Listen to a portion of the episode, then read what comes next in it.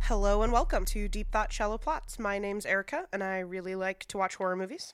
My name's Katie, and I really like to overanalyze things. And Katie, today we are overanalyzing Quentin Tarantino's 2007 Death Proof. Death proof. Uh, as you'll recall, last time we did Planet Terror, right, which was the first of the of the Grindhouse double feature, and so it only makes sense that we would wrap it up with Death Proof, which you and I agree is the superior film. Yeah, I think what I said last time was that I understood why people preferred Planet Terror because it's a Me lot too. more campy and fun. yeah. But that's not necessarily what I look for in a film. Yeah, I think this one just goes a little bit deeper. Yeah, I do too. Um, I you know I have reasons why I prefer this film over Planet Terror, and also why I prefer Death Proof to several other Quentin Tarantino movies. It's yeah. I it can- might be my favorite.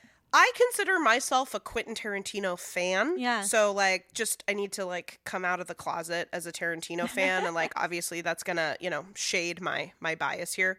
But yeah, it's like you know a lot of uh, even people who do consider themselves to be fans of Quentin Tarantino don't like this movie, or some of them like it's the one Tarantino movie they've never seen, Yeah. and it's like, what are you doing with your I life? I kind of understand the ones who haven't seen it. I can see how it sort of went under the radar because it was a part of this like double, Double feature, feature, and it, Grindhouse and it thing. honestly didn't do well. right economically didn't do well right Yeah. yeah uh, so i'll be honest immediately really the first and uh, one of the only things i really want to talk about is kurt russell one of the only things. uh, so here's the thing and you probably you know we know each other pretty well you probably already know this um i love kurt russell oh, I actually didn't know that. i love kurt russell Based on what? uh, so many things For, uh, first and foremost he reminds me of my dad which is a huge one Oh, I see that. yeah you can see it yeah I, I think maybe because like there's a little bit like of a vibe he Yeah. shares with my Yeah, dad yeah. It's not like an appearance or anything. It's a vibe. it's the vibe yeah E- especially the characters he plays in Yeah. his films right and and i i actually did grow up watching a lot of kurt russell movies with my dad big Ah, trouble little china uh, the thing, you know, all kinds of stuff. Yeah. Uh, so it, it's kind of, you know, the history is there, the memory is there. And of course, you know, it's always fun to see him uh, play the bad guy Right. because he does it really, really He well. does it really well. Yeah. I Um, have like very little opinion on Kurt Russell Oh, as an actor. I've got enough for both of us, so Yeah. it's okay. I'm more like Pam and the other girls in the uh, bar, being like, "Oh, that's Uh-huh. Big China, what? Yeah. uh, yeah, that, uh. that's a movie, Uh-huh. a TV show. I don't know. and they're just like and they just politely listen you know Oh. Uh-huh. and like just they're uh-huh. oh, yeah, and and then it's not until something mike's like you have no idea what i'm talking about they're like no, sorry, baby. this film is is pretty clearly separated into two distinct acts Yeah. right and the thread is kurt russell's character stuntman mike so in act one we have uh, who i kind of think is the main character of act one which is jungle julia lukai oh, interesting. she's my main character in act one I would say she's a dri- driving force of Act One. I just feel like we spend a lot of time also with Arlene. I feel like they sort of share the main character vibes. interesting yeah I mean, you know, Arlene's the one where we get the big lap dance scene. Arlene's the one course. who like notices that Mike is like kind of creeping on them. Yeah. you know. Yeah, that's true. And actually, one of the resources that I was I was looking at for research for this actually does make a really a similar argument that actually it's Arlene who's set up to be our you know final girl. I yeah, I think she does have that vibe. I feel like Julia is set up more as like our traditional like first sacrifice kind of cool girl. yeah, because she's hanging out with her legs out the window and yeah, stuff. she's like Yeah. too cool. and then we've got Shanna, not Shauna. No, it's Shanna. Shanna Banana, Shanna Banana. who is this is her second time on the pod. It is. It's the actress from Cabin Fever. Y- You're totally right. yes, she is in Cabin Fever. For a second, I thought you were talking about Cabin in the Woods, but I understand now. Yeah, no, that Um, wouldn't work. So Jordan Ladd, second mention on the pod, and lest we forget, Rose McGowan, third, Third time back. friend of the pod. Yeah. Yep. Anybody else coming back? No, probably not. Well, I but- mean, other than people from Planet Terror, right. right. Oh, yeah, the characters Love- that are in Planet Terror as well. I loved getting a little mini cameo from Doctor Dakota Block. Doctor Dakota Block. Because Yes. every other time I've watched Death Proof, I've been like, I don't know, some doctor. Now I'm like, ooh, Doctor Dr. Dakota lore. she has a brother. Which we find that out in Planet Terror. They talk about her brother. Yeah, the whole point is that like her, all of her family is in law enforcement, and she's a doctor. Oh, I never got that. It's okay. I only ever noticed her dad. It's okay. I know. I well, maybe if I had watched Death Proof first, Yeah. then I would have gotten it. It is interesting that chronologically Death Proof takes place before Planet Terror, It does. Yep. and yet it was screened after. Yeah. And then we t- we talked a little bit about why that would have been the idea that the the bigger name is Quentin Tarantino and he's probably going to draw a bigger crowd. So. Which is funny because then actually when they did play it, since nobody really did double features anymore, a lot of people left after Planet Terror Yeah. and didn't stick around for Death Proof because they didn't know it was there. That's silly. Did you notice, because as the in house Tarantino expert here, did you notice very first shot women's feet? Uh, yeah, Yeah, Like yeah. I know that that's his like thing, That's his thing. Yeah. but like we really do get introduced to each of the f- initial girls. Yeah. Also, I love that in the the opening credits, it's like.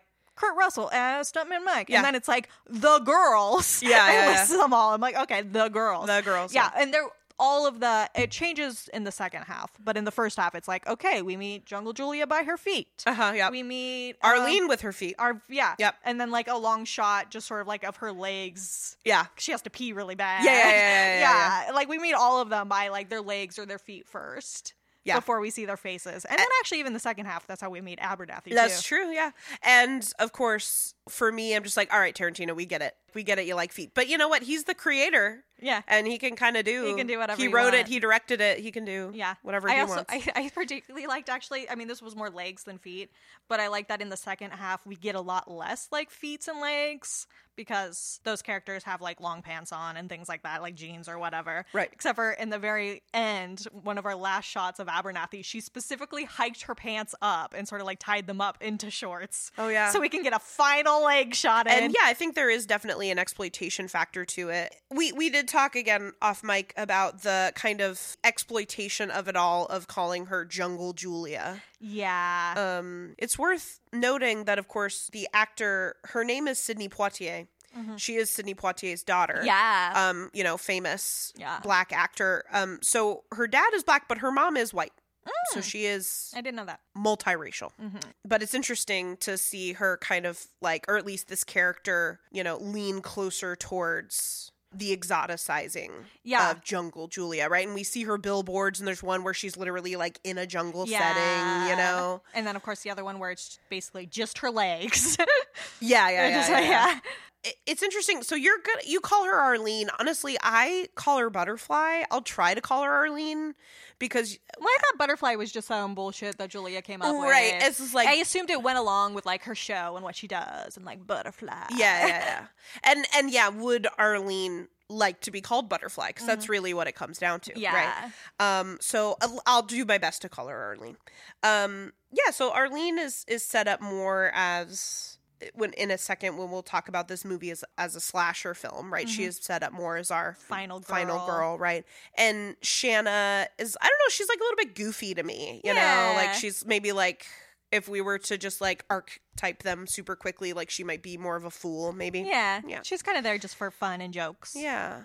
I really like her relationship with Julia. How they can kind of poke at each other and have fun and yell And- at each other and, And stuff. yell at each other. And it's it's pretty clear to me they've known each other a very long time. Yeah, I did wonder Yeah. about is Arlene somebody that like Julia met in college or something? Right. Because Arlene is very like New York. Yeah, she's got like a super thick East Coast accent. Yeah. Yeah, so it, uh makes me wonder, and I definitely felt this way watching it, is that Arlene is sort of like, she's in this friend group, but she's like the closest to the outside. Well, because it seemed like she was just sort of visiting she's for visiting. now. Yeah, yeah, yeah. Yeah. So I got the sense that she knew Julia from somewhere else. Like maybe they went to college together on the Right. East Coast or something. And she oh, might know. or maybe they in Hollywood because apparently Julia spent some time in, in LA. But also, Shanna and Arlene are driving to Julia's house together, so like they know yeah, each other. They know each other too Yeah. to an extent, but it seems like not in the same way that Shanna and Julia know each other. Yeah, where so, it's like, our- they maybe grew up together. And then, of course, once Pam gets involved, Oh, it's yeah. like, oh, these people have, Have- history. yeah, because right? Pam's like,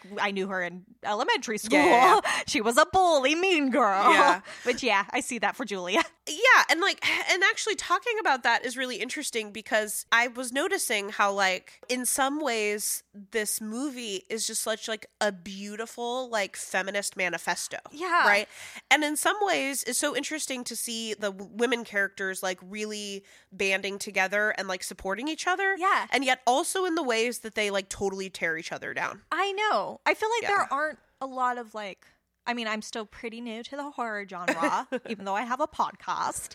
Um, I feel like I can't think of a lot of horror movies where we get to just see women hanging out just together, be, just being, being women, and having a, women. a discussion with other women without like the male perspective. Yeah. Although it's interesting because again, this was written and directed by Quentin Tarantino, and a we man. have kind of lurking over this the fact that we know pretty early on that Stuntman Mike is watching them. yeah, So there is this kind of voyeuristic, like, And- and yes, they're not really doing this all for the male gaze, but it doesn't matter. They have the male gaze upon it's them still anyway, there. Yeah, and yeah. that's true because it's also a movie written and directed by a man. yeah, and it's it's interesting because like we get to see in both acts, the beginning of both acts of this film, we see stuntman Mike kind of driving around like being a voyeur, right? Yeah, yeah. And it's interesting because, yeah, because Arlene is the one who notices, right? She notices his car at Guero's, the Yeah, yeah, the restaurant, uh, Mexican restaurant before. and notices it again at the bar, Yeah. right? And, uh, and he tries to play it off as like a coincidence or like yeah, well, and I- I've never been to Austin, Texas, but I've I've heard I've heard good things, okay. and I've also heard that it is very small. Yeah. like I've heard that, that that's I accurate. mean, yeah, it's not Yeah. too hard to believe that's you know you would get dinner there and then you'd go to a bar a little bit further away and like Yeah. there you are. Yeah, and he does play it off as a coincidence. And honestly, to me, Stuntman Mike gets the best jokes in this film when, like, Arlene is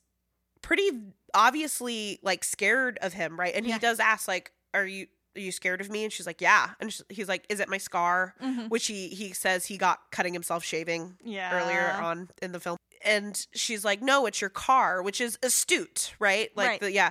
And he plays off as like, "Yeah, it's my mom's car," and just like Yeah. these jokes to like make him seem less threatening, harmless. Yeah, just to make, him seem harmless, just right? like some guy. he's like, because he's not consuming alcohol, he's Right. drinking like seltzer water and a virgin pina colada. which is just so easy and to dismiss. or Going like overlook. to town on a like grande nacho platter, Yeah. and you know, yeah, he makes himself seem very harmless, and like, oh, he's just gonna give this girl a ride home. He's Yeah. like a gentleman, you know, Yeah. whatever. Yeah. I do want to go back though to Yeah, what yeah, you yeah. said about how these women like support each other, but also tear each, other down. apart. Yeah. First, on them supporting each other, I do like that when we get Arlene when she does cave and give Stepman Mike the lap dance that he wins. Yeah, yeah, yeah. You know, with the exception of I think one other guy kind of behind the bar, it's all It's women. all women, Who are and they- just like, yeah, and they are like watching. They're not Yeah. just like doing their own thing. They're like, yeah. no, I want to see Pam's this. like right there next to it, like clapping her hands, Yeah, like yeah. get it, Arlene. so, can we talk about the lap dance scene? Yeah, Let's just talk about it. So, I was very curious as to why she does it Mm. because she makes it very clear. She's just like, you scare me, right? It's not your scar, it's your car, right? yeah, But then is it the kind of egging on and like the like that's fine, you don't have to, but like just so you know, you're going in my book as chicken shit. And she Yeah. like i- is that like how very dare you? Well, I think one of the sort of motivators in this film is like fragile, easily bruised egos. Right. And I think you can see it really clearly with Stuntman Mike. He plays on it. yeah, he yeah. plays on it. He does kind of call her out and he's just like you probably thought that people were going to be bugging you Yeah. all night and no one's bugged you once, Yeah. you know. he and- specifically yeah. says there are few things as fetching as a bruised eagle ego, Ego. on a beautiful woman Yeah. or something like that. Yeah. So yeah, I think I think he's doing part of his harmless thing yeah. is that he does the classic pickup artist negging. Yeah. And to me, it's fascinating that he does this to Arlene and it works Mhm. because uh, uh, literally the minute we meet Arlene and she's talking about hanging out Yes. with Nate, I, I wrote down, God bless Arlene and her firm boundaries. I know. Yeah. Queen of yeah. she was just protecting like- her boundaries, setting those boundaries, being fierce about it. Yeah, like we're gonna make out, you know, and and then you're gonna go home, right? Yeah. And s- hearing the the kind of well, the way she tells the story of of Nate kind of like pushing against it a little bit, and she's like, "Nope, Nope. I know what you're gonna say." Is like, "We can just go to sleep together. We don't have to do anything." No. No, no, you're getting out of my Leave. house. Yeah. And- But I think, because yeah, she is very good at setting her boundaries, but she also, because her friends also push her at things too. Like Julia's whole thing where she's like, I was on the radio. yeah, yeah. I made this whole deal. I was like, if anybody comes up to you and says, calls you butterfly Yeah, yeah, and yeah. recites this poem, buys you a drink and recites, recites this the poem, Yeah. then you have to give them a lap dance. Yeah. And Arlene's like, I'm not gonna fucking do that. Are you fucking kidding me? And Julia's basically like, Well, you don't have to. Yeah. though somebody cute might come up and you Yeah. might want to do it, but you don't have to. Yeah. It's just that everybody in Austin, Texas will know that you're super a coward. Yeah. You know, so like I think it was already playing in Arlene's head because Yeah. that's also how Julia gets on her. I think that is a weakness that Arlene has where she she wants to be the cool girl. She wants to be She tough. wants to, you know, she wants to be tough and go Yeah. along with it. She doesn't want to seem chicken shit, Yeah. even if that means breaking her boundaries and going outside of her comfort zone. Even a in little a bit. in a town where she does not live. And I think it's interesting. I mean, just to briefly touch on the second act, I think Abby has a similar flaw because she talks about how she always feels like she gets left out of things because she she's like not going to be allowed to go ride in the charger with them. Yeah. and I just feel like that's kind of like similar in a way of like everybody in this film wants to be like courageous and like ballsy and like cool, and they don't like it when that gets challenged. Which is the same for Mike. Like Yeah. he wants people to think he's like really cool and hot shit. And like I think that's also part of why he really preys on like Arlene and Abby almost more than the other girls is because that's a part of himself that he really hates and so wants to conquer. Yeah. That part of him that like wants to be cool and awesome and go along with Oh everything. yeah, totally like the way that I remember learning this in like elementary elementary school. It's like, you know, if somebody doesn't like you, it's probably something that they don't like about themselves, Yeah. right? And it's like, yeah, totally. I, Thousand I percent. think that yeah, he doesn't like that he's a coward and so he goes after people by calling them cowards. right I think that's a thing he does and I think it happened to work really well on on Arlene, Arlene, because Yeah. she has a similar thing about that. Did you want to say more about the lap dance? Uh, no, I actually really, I was just there with like a, qu- I was just like questioning it. I was like, why is this happening? Other than to have like a fantastic quintessential exploitation scene of a woman Yeah. lap dancing for a man. And somebody, I forget, I read a lot of different reviews. I forget which one this came in in particular, but it was one talking about sort of like the tension between these women, how they're like exploited and Yeah. how we have that like male gaze on them, but how they're also still like these pretty full characters. And Oh something yeah, that oh my gets- gosh, yeah. how it gets emphasized in that scene where she's doing this cool lap dance. There's something just sort of silly or like down to earth about the fact that she does it all in like these cheap flip flops. Right, yeah. Oh, the one thing we didn't talk about. The women can be really supportive of each other in this film, but you also said that they tear each other down. And Yeah. I was just wondering about that. 'Cause Yeah. I can think of one instance. So I we hear it a lot. Well, we already and know then also with Pam, I guess. Yeah, So two exactly. I think instances. Pam is the biggest example, and obviously we have to take it with a grain of salt because the whole point is that Pam and Julia are not friends. Right, yeah. Yeah. They Uh, had a pretty where antagonistic she, relationship. She calls her a pituitary case, and she's Yeah. like, "Oh, come on, man! Like puberty's hard on everyone. You Yeah. know, leave her alone." and then when she also says something like, "Sorry, I'm built like a girl, not a black man," and she's like, "Why do Oh, we? Why is that yeah, relevant, that one Pam?" was rough. Like, I know your feelings are hurt. I'm sure she bullied you, but like, you're adults now. Like, don't can you not see where she might have been coming from in this instance? Yeah. You know, whatever. Especially as I'm assuming Julia is one of the few black women in the area, probably Yeah. at their school. Yeah. Like we don't really see other black people around. Not in this Act whole- One. No, not in Nope. Act One. Yeah. So like I feel like Julia was probably dealing with her own Dealing shit with other and stuff, maybe yeah. projecting some of it outward. But like, yeah, y'all are adults now. yeah. Come on, get it yeah. together. And I think the other big example actually comes in the second act. Yeah. Where they want to get that cool car. Yeah. So they're like, let us take your car out on a test drive. As collateral, we're going to Yeah. leave one of our friends here Yeah. dressed in her cheerleader Yeah. outfit for the movie she's shooting. Uh, And we're going to imply that she will, like, that she's a porn actress and that she's Yeah. easy, basically. Yeah, like, yeah. they're leaving Lee in a legitimately dangerous situation. Right. Alone on this guy's farm in the middle of, or whatever. Wherever, land, yeah, In the in middle of Tennessee. fucking nowhere. Yeah. This guy that they don't know. yeah. They're just leaving, and she has no idea what they they don't No, tell her about I, it. I don't like that either. I choose to like in my brain imagine because obviously the movie ends exactly when it has to end. Right, Right. yeah. So like we can't see where they go back to the guy and be like, Hey, we totally I fucked your know. challenger. Uh, I'm and sorry like about I'm sure that. they take care of it. You Yeah. know, it's like, yeah, we'll pay you, you know, whatever. Yeah, they all ex- seem to be doing well with their careers. Extenuating So circumstances, right? like, So we here had to kill a guy. Yeah, you know, it was a yeah. whole thing. um so sorry about your car and like we'll get our friend back right Mm, Yeah, um yeah i don't love that either yeah, I because we love don't know that, what yeah. happens to Lee. It's Yeah. it's just sort of left there. yeah Especially since Lee feels like kind of like the most oblivious to the world or the most innocent. it, yeah the yeah, the least I don't want to say educated, but like yeah, the least The least I think she's had to deal with the real world the least, like least, the most yeah. naive. the most Not- naive, yes, exactly, because she's like she's young, she's hot, Yeah. she's literally dressed as a cheerleader. Yeah. the entire film. She's apparently doing pretty well as an actor. Yeah, so she's, she's in been- Vogue or she's in Allure. Yeah, so like Yeah. she's probably been pretty insulated, Yeah. and now they're just like she's so sh- shocked that somebody would like need a gun. yeah, and doesn't understand the difference between being Australian and being from New Zealand. Uh, yeah, Which, eh, you know, yeah, she's gullible. not everybody knows as much about geography as Yeah, me. So I get but it. but yeah, no, she just doesn't seem as aware of the world, and I just can't imagine that that situation. I mean, she gullible was and probably naive fine. are, are good words. Yeah, yeah, yeah. I'm sure she she was probably fine there, Yeah. but like it's just like a weird thing that gets hanging and we there. and we leave her in like a really troubling scene where she's sitting down, Yeah. like looking at that guy all weird, and he's like kind of chuckling at her. yeah, Ooh, no, I. I didn't- mean, I, I, did always not keep like in that. mind the fact that they did left not their like that. car there, so I kind of assumed that she just hung she out could in just the car. yeah lock the car and be just like fine. in the That's car. always been my assumption, but it is it's weird. It's a weird instance in this film of women really like kind of supporting each other and being there for each other. Yeah. of them just like abandoning one of their own.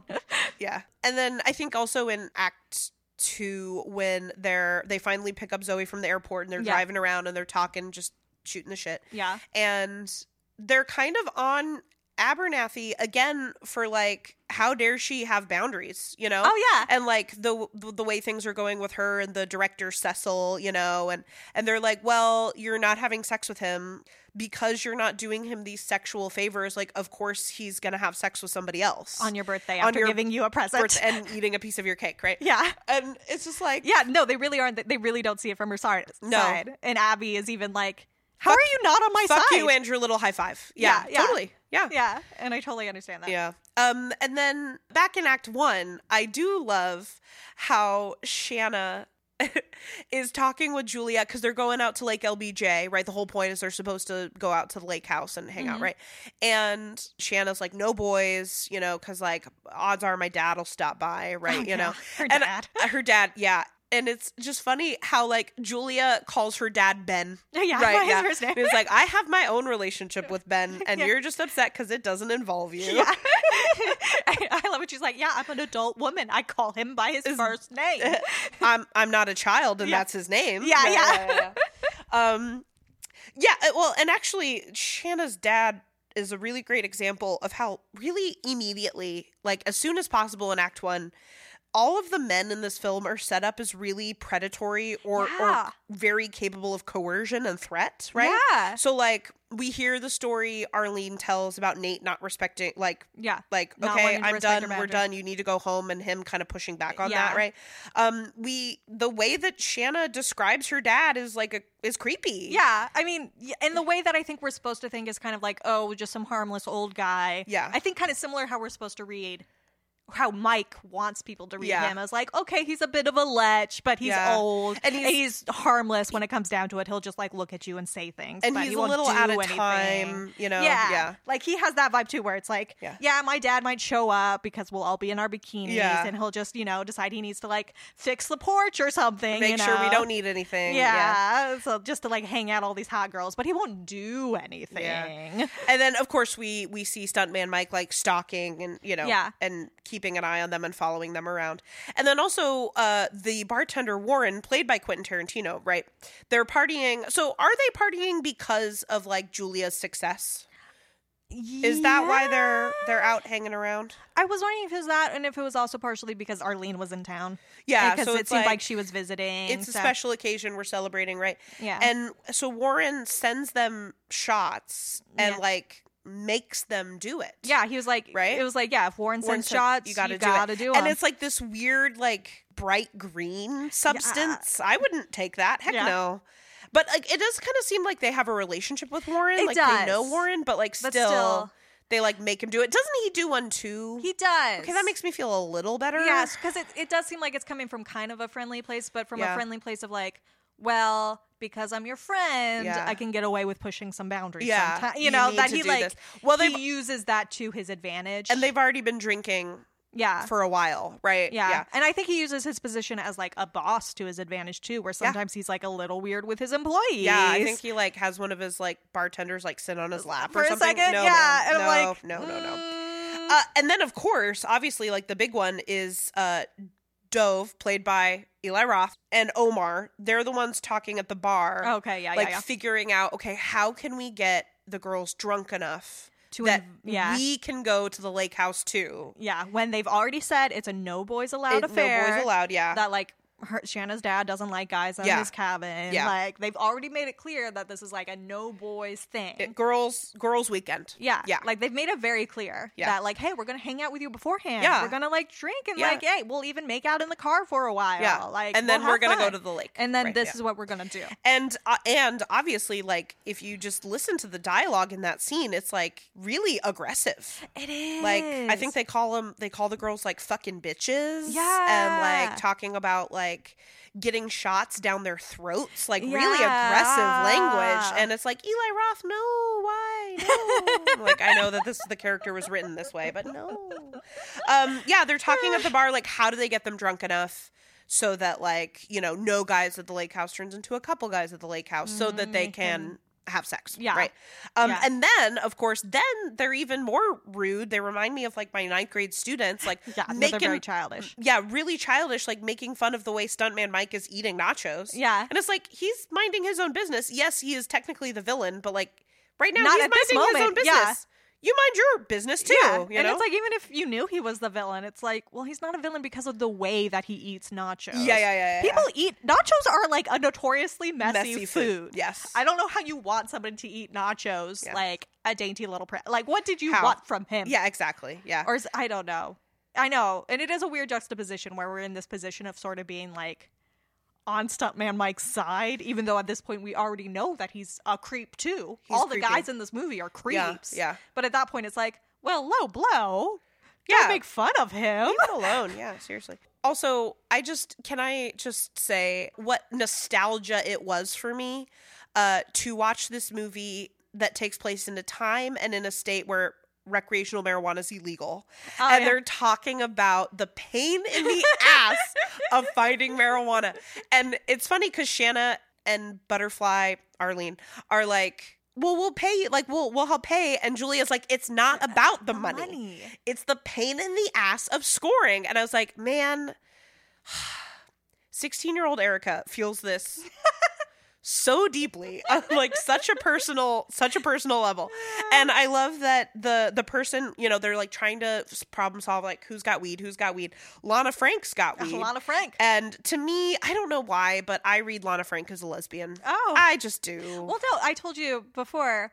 I was confused. I thought maybe she was in a relationship with the bartender Yeah, with Warren, Warren, Quentin yeah. Tarantino's character, Yeah. because when she shows up in the background, we see them kiss. yeah But I guess you're reading that as more as like a whatever. It's Warren. Yeah, it's kind of thing. Warren. He kisses people. lana frank's got the weed you know Yeah, like they yeah I thought she was like the cool wife of the bartender who shows up sometimes with drugs, with weed. Yeah, Yeah. I- maybe I don't know. Yeah, I like. I just and like that, that. they had maybe like a chill open thing. yeah, yeah, yeah. that was my vibe. maybe. Yeah, I don't know. Lana is just like she's so like alt. You know, She's Yeah. got like the Just because she has short hair. the makeup and the piercings and the leather jacket and Yeah. the she's got like a lot of studs happening as well and Mhm. yeah i don't know and it's just like yeah she's uh, uh, you know as per usual the lesbians got the weed hookup good job good job lana lana definitely all the guys in the first half like suck. There's like not a good guy in the No. group. Even actually, we get in sort of like a transitional period between the two halves. We get a brief conversation with like a sheriff who is also Yeah. in Planet in Terror. planet terror yeah Yeah, that's dr dakota block's dad Yep. yep the only reason he matters to me. Yep. Um, and even he's kind of a yeah, like he's like I'm pretty sure this guy killed these women with He- his car on purpose he gets it like to a a T. hundred He's so percent. right. Yeah. But he's like, but getting all the evidence for that would To be prove it. really hard. And instead, I could go watch NASCAR. NASCAR. Yeah. So I think I'll just go watch NASCAR. Well, and I think he says something like, "If he does it again, it won't be in the state of Texas." Yeah. He's like, I'll protect my ladies. "Yeah, yeah, I'm not going to worry about other ladies in other countries. Yeah. States, rather. Yeah. Yeah. And, And it's just like, okay, douchebag. yeah." Ugh. Isn't that your job? isn't Yeah. that your job? Yeah, I like- don't know. Uh, yeah. like, it, yeah. No, and it's weird. I I don't think we have. There are so few men in the second half. There's really just Stuntman Mike and the creep that And they then get the, creepy car guy. from, Yeah, who isn't too outwardly creepy. Like his creepiness isn't. Oh, he is racist right at the beginning.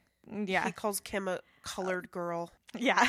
And Abby has to be like, she is a The, the woman of color. color. Yes, she is a woman of color. Sitting there also as a woman of color, having to be like, oh. but in general, yeah, I think there's just like an interesting tension here where it's like all of the guys in the movie suck. They suck. They suck so hard. And Except one thing I do really like is when, you know, uh, Arlene is out on the deck by herself and it's pouring rain, right? Yeah, yeah. And then Nate comes out and he was like, Hey, I was thinking we could make out in my car, right? Yeah.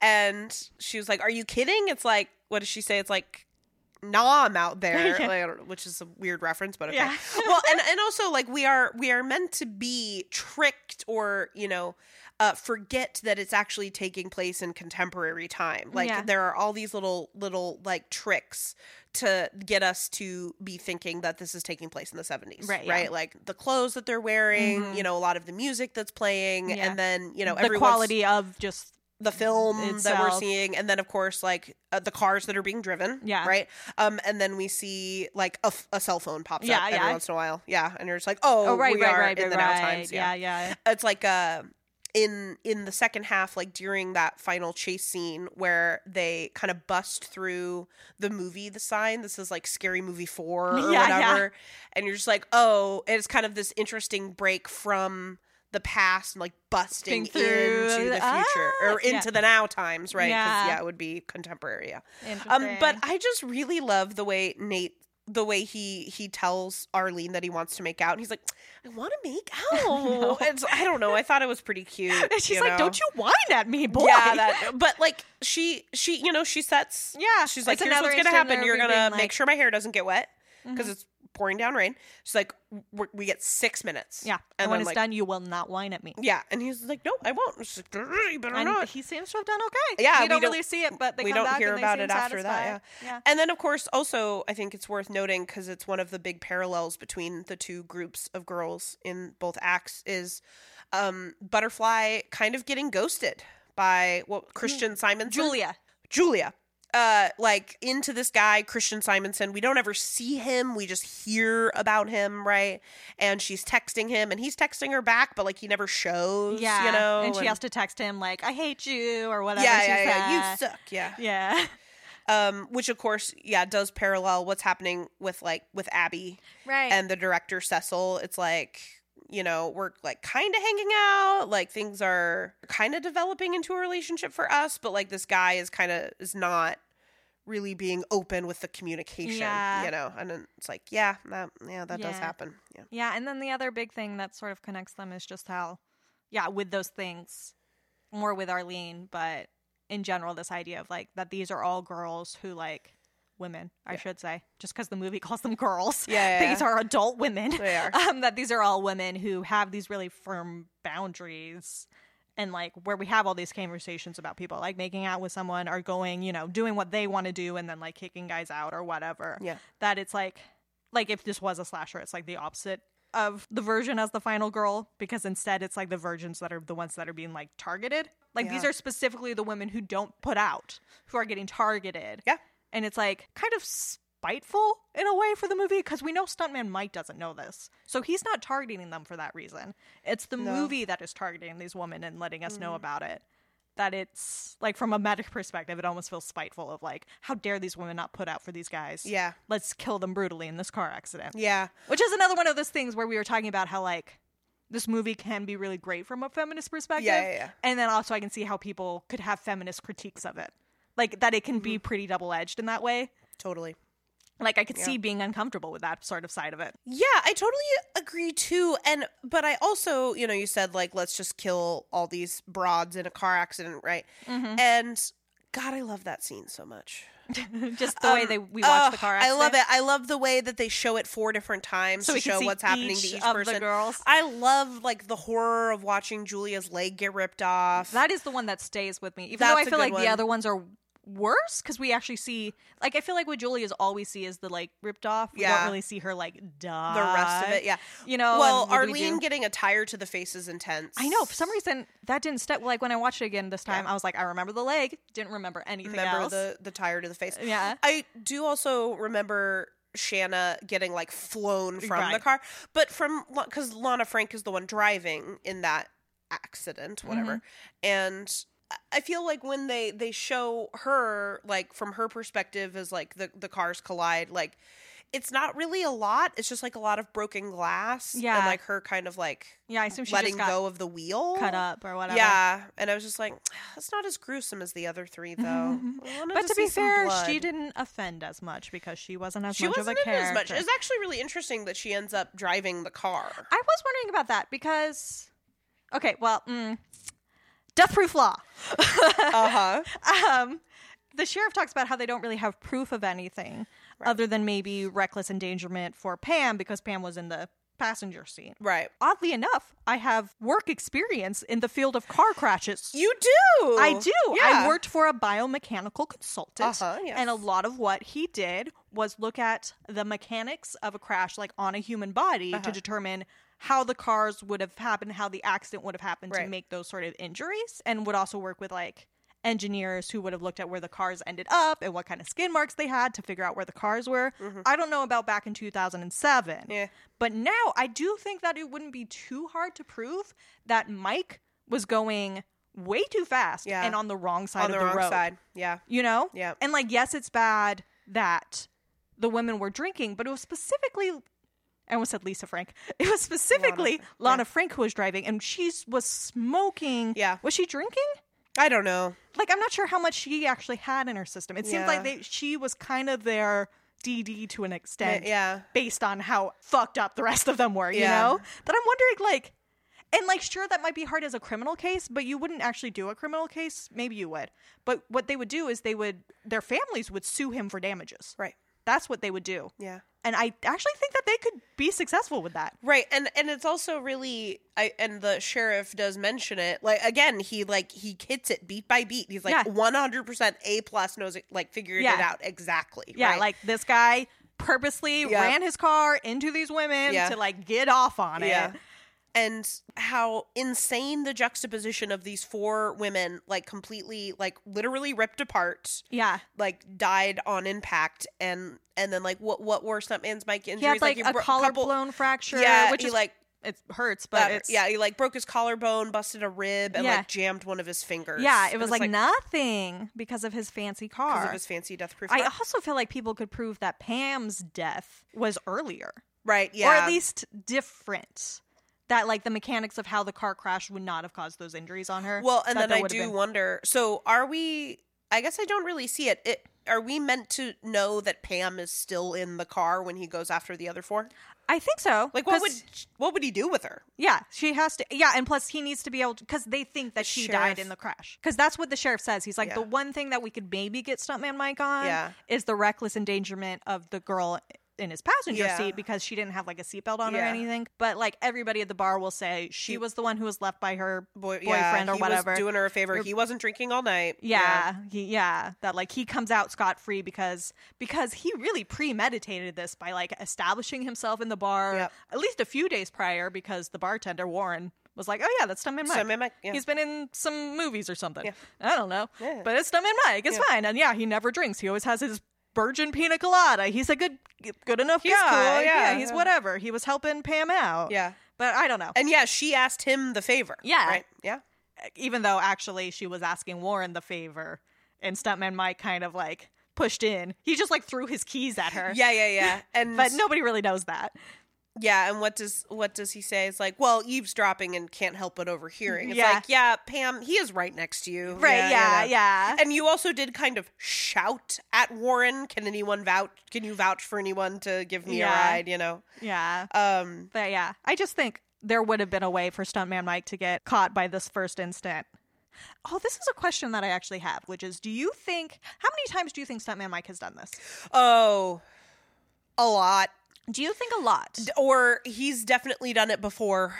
See, I'm Yeah. wondering, yeah, how many Or- times can you get away with that? Right. I'm almost wondering if we look at Stuntman Mike as a serial killer. Right. what you know what i understand about like the pathology of serial killers is that there is sometimes like years or Like long period of significant. of escalation Oh yeah. like like he'll start with one thing and then you Yeah. know like you know and then escalate right and then of course you know maybe have like some cooling off periods depending on how hurt he gets when he does well, it that was my question because like sometimes he's getting hurt, and the other thing is that he has to get a whole new car. or he's got to fix his car Yeah, yeah because he ends up with a different car in the second half. That's You're his right. new car that he had Yeah. to make death proof again. yeah So like he's going well, and we also know it's like several months in between. 14 months so Yeah. over a year Yeah. yeah so like Yep. it's a lot of time that he's putting in between. Yeah. I don't know. It, this was my first time watching it where I was kind of like the way that he really planned everything and really put himself into it. I was kind of like is this his escalation? Is this his one big one?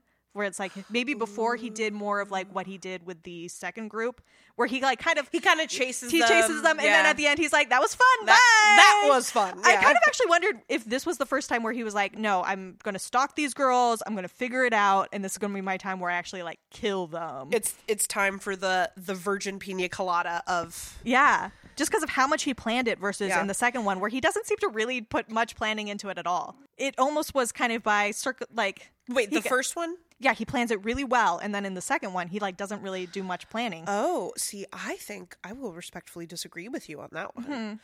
Um, I think what's happening. So, are, are let's are we ready to jump into part two? sure, yeah, Yeah, let's do it. Um, so a- and in part two we get another group of girls. Right, we've got Kim, we've got Lee, who's Yeah. the cheerleader. Right, we get Zoe, who's playing like a stylized version of herself, Zoe Bell.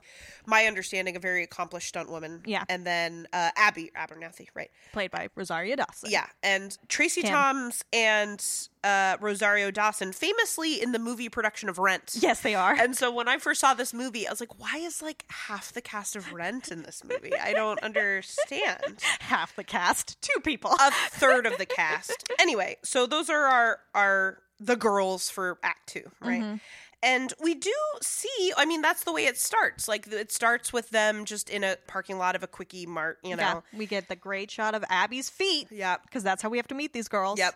I did appreciate that the other women we meet, you know, face first. That's true. We really do. Yeah. Yeah. So they're they're in the parking lot of the Quickie Mart, right? And and Kim is going in and and grabbing some some stuff before they go get Zoe from the airport, right? Yeah. And um Lee has her headphones in and is singing very loudly. yeah yeah yeah. oh, she and she's also singing the song "Baby It's You," which is one of the songs that is played on the the jukebox during Uh, Act One. Yeah. I never caught that. Um, so we get that echo, right? The parallel again. Yeah. And then, of course, the interesting thing is that it shifts into black and white for several minutes. yeah, right? it does. Which, yeah, I assumed was another one of those things of like, oh, the film got messed up here or Right. whatever. I actually got to learn a little bit more about that. Oh, really? Yeah. Are you familiar with the idea of the casting couch? Yes, I am. Yeah, yeah, yeah.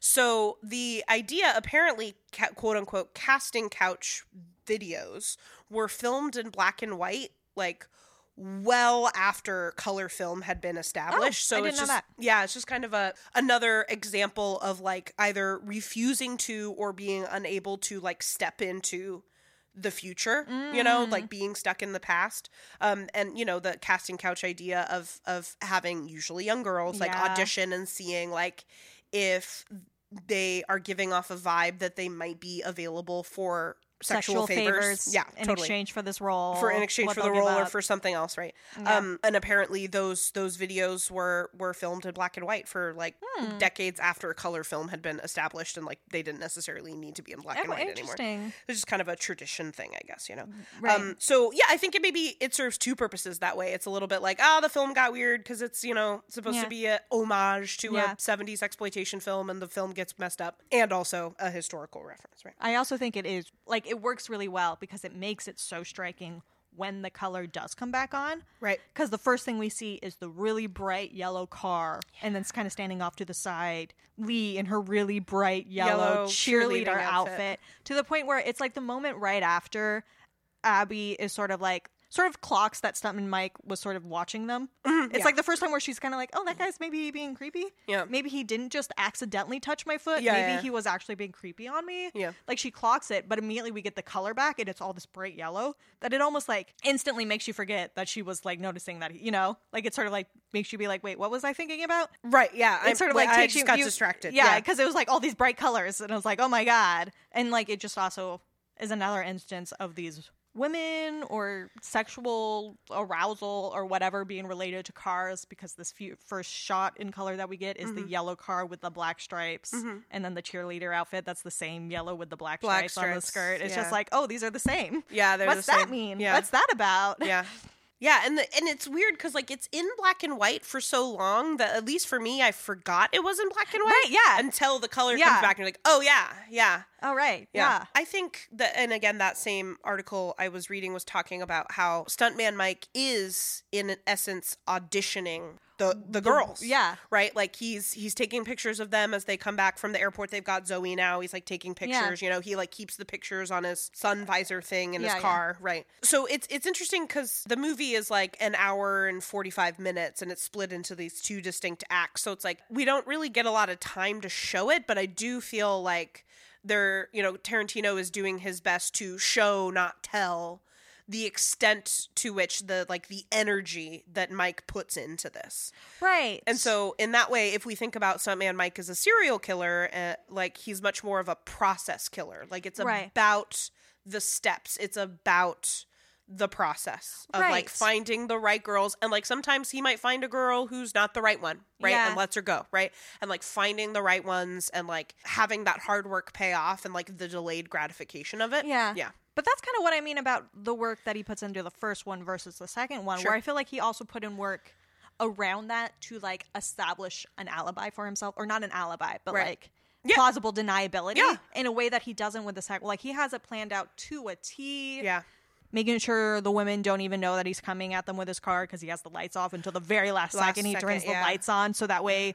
You know, if somebody is Well- looking at his car, they'll be like, "Well, he had his lights on." And You know, I- there's no reason why the girls. You know, I do wonder what he, you know, I wonder what he does get out of it because the sheriff thinks that like there's something sexual about it, Right. Which is weird because like stuntman Mike is so like without sexuality for a lot Yeah. of the film, and I actually I'm not sure if the vehicular manslaughter is like there is a sexual aspect for him. Maybe I think they're absolutely. you think is. so? Okay, Well, yeah. apparently there was actually original scene where after that first murder, they sort of suggest that he's not unconscious yet. He's just like in his car, injured. Yeah. Ah! and he's like jacking off. But they cut that out They cut it. because Tarantino was like, "I think it's obvious enough without It's that, obvious that it's that sexual it's for him. not." Yeah. especially I mean, we see it. I think in everything else he does with the women, how he watches them, how he Right. pushes Arlene into giving the lap dance, Yeah. what he does with Abernathy's feet when she doesn't know he's there. Yeah, because he's like in on it. Like it's not Yeah. just like he like rubs them and then is like like Oh, he like licks his finger and yeah, then, like, oh yeah. Yeah, it's fucking gross. Uh, okay, so then mean, so then it is sexual because of okay. its non-consensual nature. I mean, yeah yeah yeah yeah yeah. is why it's fucking gross. Yeah. don't want to like get on people who are like into feet, like whatever. Oh yeah, the fact that like I can imagine these women have had an exhausting couple of days, and like Yeah. they're about to go pick up their friend from the airport, and, and you like know, have a few days off. Yeah. and they're like enjoying it. yeah, and so like she's probably exhausted. What does she say? Like she says, "I'm exhausted. I'm like still a little drunk and hungover." Yeah. Right. And so it's like so she's having a rough day. Yeah, Like yeah. she wants to go to the hotel and sleep, and she can't right now. Yeah. So like so what does she have? She's got the back seat of a car where she can stretch out her legs. yeah. and reasonably expect no one to bother her. and try Right. to fucking kill her or yeah. be like voyeuristic. But see, but that's the thing. I think you're right. He gets a lot gets off a lot on the process of like watching the women Yeah. and stuff. But I wonder how much he actually takes the time to like establish it and go the all the way with the killing because in the second one, he kind of lucks out. He sees that Zoe Bell decides that she's going to do a stunt on the front of this car where she's going to like Yeah. hold on to the front of the car while they're driving super Yeah. fast and he's like, "Well, I can't I can't, can't not. fucking miss this But- opportunity. but But, when he's we- done with it, Yeah. he's just like, okay, that was fun. See you We're later, done." ladies. Yeah. And like, he doesn't actually try to kill them. I just sort of wonder how many times he actually just does that. that. Yeah, the kind of cat and mouse thing. That that's Between- part of what he between- gets off on. Yeah. almost more than the murder part. Sure. Well, we do see Zoe like go flying off the hood of Yes. the car, and of course we're you know That's true. He probably assumes that he killed her, That but he- he's or very casual. Well, I mean, ca- named her in some way. right? casual in the sense of he thinks that he's gonna get away with it That, easily. yeah, but he like, can how just would leave he? now. That he can just leave now. Yeah. You know? Well, and I wonder, you know, I, I wonder how much of a drifter he is because, like, he was Yeah. in Texas for part one and all of a sudden he's in Tennessee. I know they're not that Yeah. far apart, but they're not that close either, Yeah. you know? So I wonder if he, he just kind of, like, can get out of town. Yeah. If he is stuntman Mike and has been in things and people kind of vaguely know him.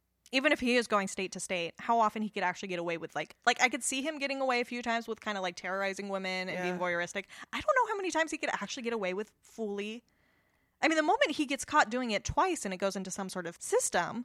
Except for, are we just supposed to assume each time every single sheriff is like, "Well, I'm not going to pursue this," I'm too old for this shit. I'm Yeah. gonna retire in a couple of years. and like none of them. I mean, maybe, maybe that's what we're supposed to assume that he does get away with it multiple times because each time there's some each time cop who's like, law enforcement is just that incompetent Yeah. or that unwilling to "Yeah, look into it. Yeah, Um, I don't know that we're going to talk a lot about like fan theories or whatever. I don't have any. I but- don't e-, either, except for one. You know how in the you gotta listen to the closing credits because they're playing Chick Habit, and that's just such Oh, a yeah. good fucking song. Oh, and then yeah. they played in French, and it's like yes, Yeah. Uh-huh. But the whole time they have like the women flashing yeah. images uh-huh, yeah. of women. Yeah. I've seen a few, few people online being like, "That's all of his previous victims." Because we do also see like Arlene. I think. yeah, she's the only Yeah. one though in the group. Okay, and it's not yeah. a picture like with all the other ones. She's like actually moving. It's like a Oh. but um i don't buy that that that's all his previous No. victims i think it goes in more to the idea of the um because those are all like china girls or leader ladies do you know what those are No. they're like test images that you Ah. use for films to make sure that the uh coloring for like the lab technicians Ah. to make sure that they're like calibrating the colors Oh. right They're You called know? China girls. yes i looked into that because i was like racism What? Yeah. apparently it's because Speak on that. Yeah. there were like some different theories. One of them was that like often they would wear um like Chinese style shirts because they'd have a lot of different like bright colors on Oh. them. You know what I mean? Okay. Or before they used like actual women, they would use like um, porcelain mannequins, doll. a China doll, a Okay. porcelain mannequin. So it was more because of that. okay. But I did see from there's the Chica- Chicago Film Society Sure. has a leader lady project where they just get all of these different like China girls or leader ladies Mhm. and save their images. A lot of them are just like different lab technicians who they just put in some bright clothes and used as their like whatever. Um, but there was this quote that they had that was whatever you call them, their presence on the film, secretly sharing space with Hollywood starlets, is a fleeting visual document of the film industry's vast off screen labor pool. They remind us that every film made on film stock has a physical history, that each print we encounter in the projection booth or projected onto the screen from the audience or reproduced digitally on a laptop screen passed through the hands of lab workers and technicians before it came to us. Yeah. And like that makes more sense to me than those theories about it being like his other Yeah. previous. I think the idea that it is these leader ladies, these China girls, Yeah. makes a lot more sense because it is so. Especially since that this movie is really about like stuntmen, not just Mike, but also Kim and Zoe Bell are both stuntmen, Yeah. and then like Abernathy is a artist, a makeup artist, Hair and makeup. Yep. yeah, Lee is an actor, but Yeah. other than that, like it's all these other people that are like that invisible labor force. Yep. Yeah, I think that's more akin to what this movie is about rather than the idea. Like I don't think it matters so much how many times Mike has done this, how many people he's killed. I think it's more Right. like D- does it I think- actually matter? I think Yeah. more the like the more fitting I don't know, horror maybe is like how many women actually get like chewed up by the Hollywood industry Yeah. like behind the scenes that we never even know about Yeah. and that this movie is sort of making them visible as like the stars for once Yeah. in like this interesting way and that that comes up with the china girls too where they're like they're important in our credits but also the idea of like the grindhouse film is like this physical thing that people are passing through Yeah. in the same way that like these technicians are doing that I did have another question from our previous conversation about like what all of this does for stuntman Mike.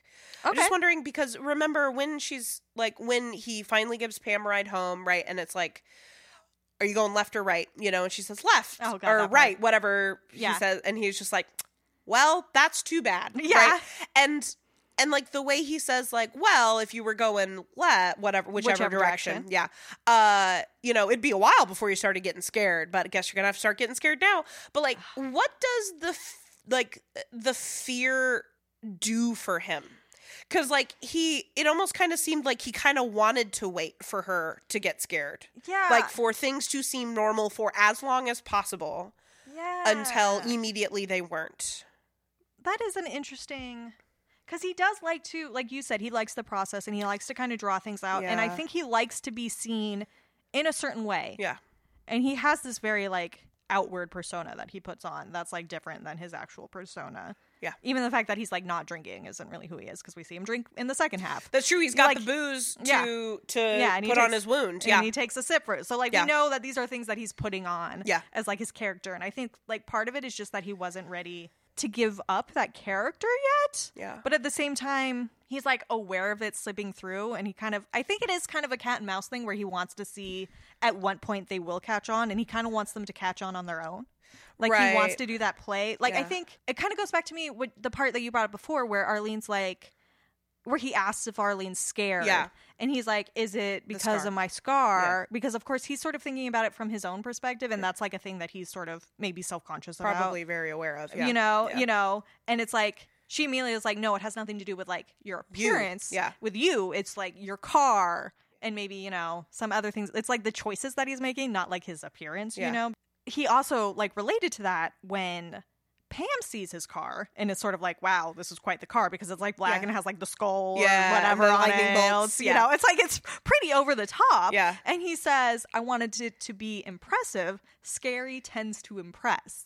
So it's like he has this play with like scaring people Yeah. where it's like less about scaring them and more about impressing them maybe like he was he was enjoying that pam sort of like had this thought about him Yeah. and but was also going to enjoy her figuring out that that was like kind of a facade and there was something else and maybe like that big reveal was going to be really enticing for him you know really tantalizing and he does kind of trick her by saying, "Oh, this car's death proof." Yeah, right? and he then totally not does. until later he's like, "That wasn't a lie. You just got to be in the driver's seat." Yeah. and like, what an interesting thought of like this car is death proof as long as you're in the driver's seat, as long as like you're the one in control. yes You are safe, You know, right? yeah.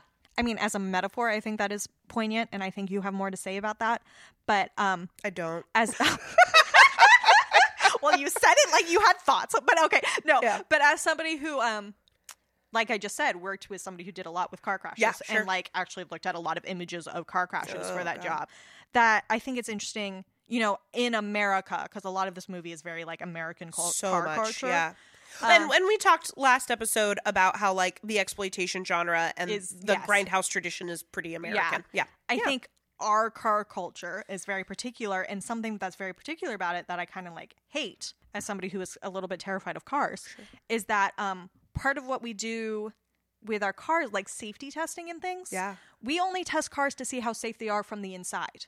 We don't actually think about cars from the outside in the way that they do in other countries. There's a reason why, like in Europe, you can't, you don't see these huge trucks. It's because they yeah. actually test for safety of like, will this immediately kill every pedestrian no matter what? Yeah. Yeah. Well, then we're not Then going to it's allow too that big. car. Yeah. Whereas here we're like, okay, well, we'll test if it's safe from the inside. Yeah. You'll survive. Okay. They don't worry about the fact that like, well, if this car hits another car, Right. that car is going to be And destroyed. It's also my understanding, you might know more about this than me, that like the safety testing happens at relatively low speeds. Yeah, it like does. 35 40 miles an hour. Yeah. And it's just like, yeah, but like That's not how people drive. that's not how people drive. Yeah. Yeah. And like those girls are probably driving incredibly fast. Like, and then Yeah. stuntman Mike's coming fast, like from the Uh, opposite yeah, direction. I mean, the sheriff says 200 miles per hour. I don't know where he got that number from. that sounds like like some car exploitation, like Yeah. 200 Yeah. miles an hour, Yeah. going But crazy I mean, fast. I think Yeah. the implication is that based on the wreck that they see, Yeah, it that seemed it's like these cars came out very fast speeds at each intense. other. Yeah, yeah. No, and then there's also just sort of like the gender aspect too of the car testing. Interesting. For the longest time, the mannequins they used were based on the average body of men. Of men. so Ah. like for so every long, time. I know every time. Ugh. so like yeah, for so long, it was like all these cars were only safe for men. Like the way that all these different things were set up were like for certain heights and things Yeah. like that, you know? So like this idea of this death proof car where it's like it's safe if you're the one driving. It's also safe if you're the one who's like the guy who's Yeah. in control. You know, Yeah. I just it feels very true to like our actual car industry. and then he does, you know, and he does also like because you know Pam sees the car and is like, oh, I don't know so much, you know, and he does make her feel better by like, well, I can't sexually assault you. Oh yeah. In he this pulls car. that car. Yeah, oh my yeah. god. That, yeah. and you're she's so like, true. well, you're right. And Yeah. it's like, oh, that's your bar? Oh, Yeah, I know. Pam. Oh, Pam. A- again, like the way that the women do like hold each other up, but also can are so capable of tearing each other down. It's just like, Julia, give Pam a ride. I know. Someone give Pam a ride because like they're making fun of him and they're just like, yeah, he's creepy and like yeah. And it's And just they're like, making yeah all these jokes about like oh Arlene looks like that lap dance got Mike laid because now Yeah. Pam's gonna go sleep with him Yeah. and Pam's like that's not what I'm doing yeah, he's old enough to be my yeah. dad. and it's like yeah you all are aware that this guy's kind of creepy and maybe gonna creep on Pam And his car's weird. And like I know you don't have like a lot of love for Pam, but like Help do a you sister respect out. her right to live? Like Yeah. like, take her home. Jesus, you know? yeah Or or call her a cab. Something. I know And I, I think for me, my favorite part of this entire film is probably the scene where all four of those women are in the restaurant Mm. having that quintessential Tarantino conversation. Because I think really what Tarantino, for me, has to offer that other filmmakers can't offer as well as Tarantino can is just really great dialogue. he's known for it yeah It's really known for his dialogue. And so it's interesting to hear, you know, the quintessential Tarantino, like it happens in Reservoir Dogs, right? Where they're like everybody's sitting at the table and the camera is kind of moving Right, around yeah. the table, right? That's his so thing. the point is is that like what's relevant is the dialogue, right? So we should Mm-hmm. be listening to it, right? And the the dialogue and the conversations they have are really interesting. Again, like thinking about how all of these women are simultaneously like actually really supportive of each other but also do tear each other down in a yeah lot of right ways. right It's this scene is really interesting in the way that they like really challenge and push against rape culture but also simultaneously reinforce it mm-hmm. uh, you know and it's it's interesting that there's like some really deeply rooted gender roles yeah. so like kim and zoe are like we're girls but we're also gearheads and it's just like uh, Yes. so uh, as women who have grown up in the society have you not come to the conclusion that you can be both right like you don't it's not also or like but also it's like and also right. not but and No, I think Kim and Zoe are really interesting for how they stand out in this more quote unquote masculine way. they're a bit more masculine They're the yeah. two that wear the long pants. They're the only two whose legs we like never see their feet. We never see their legs, true. their feet.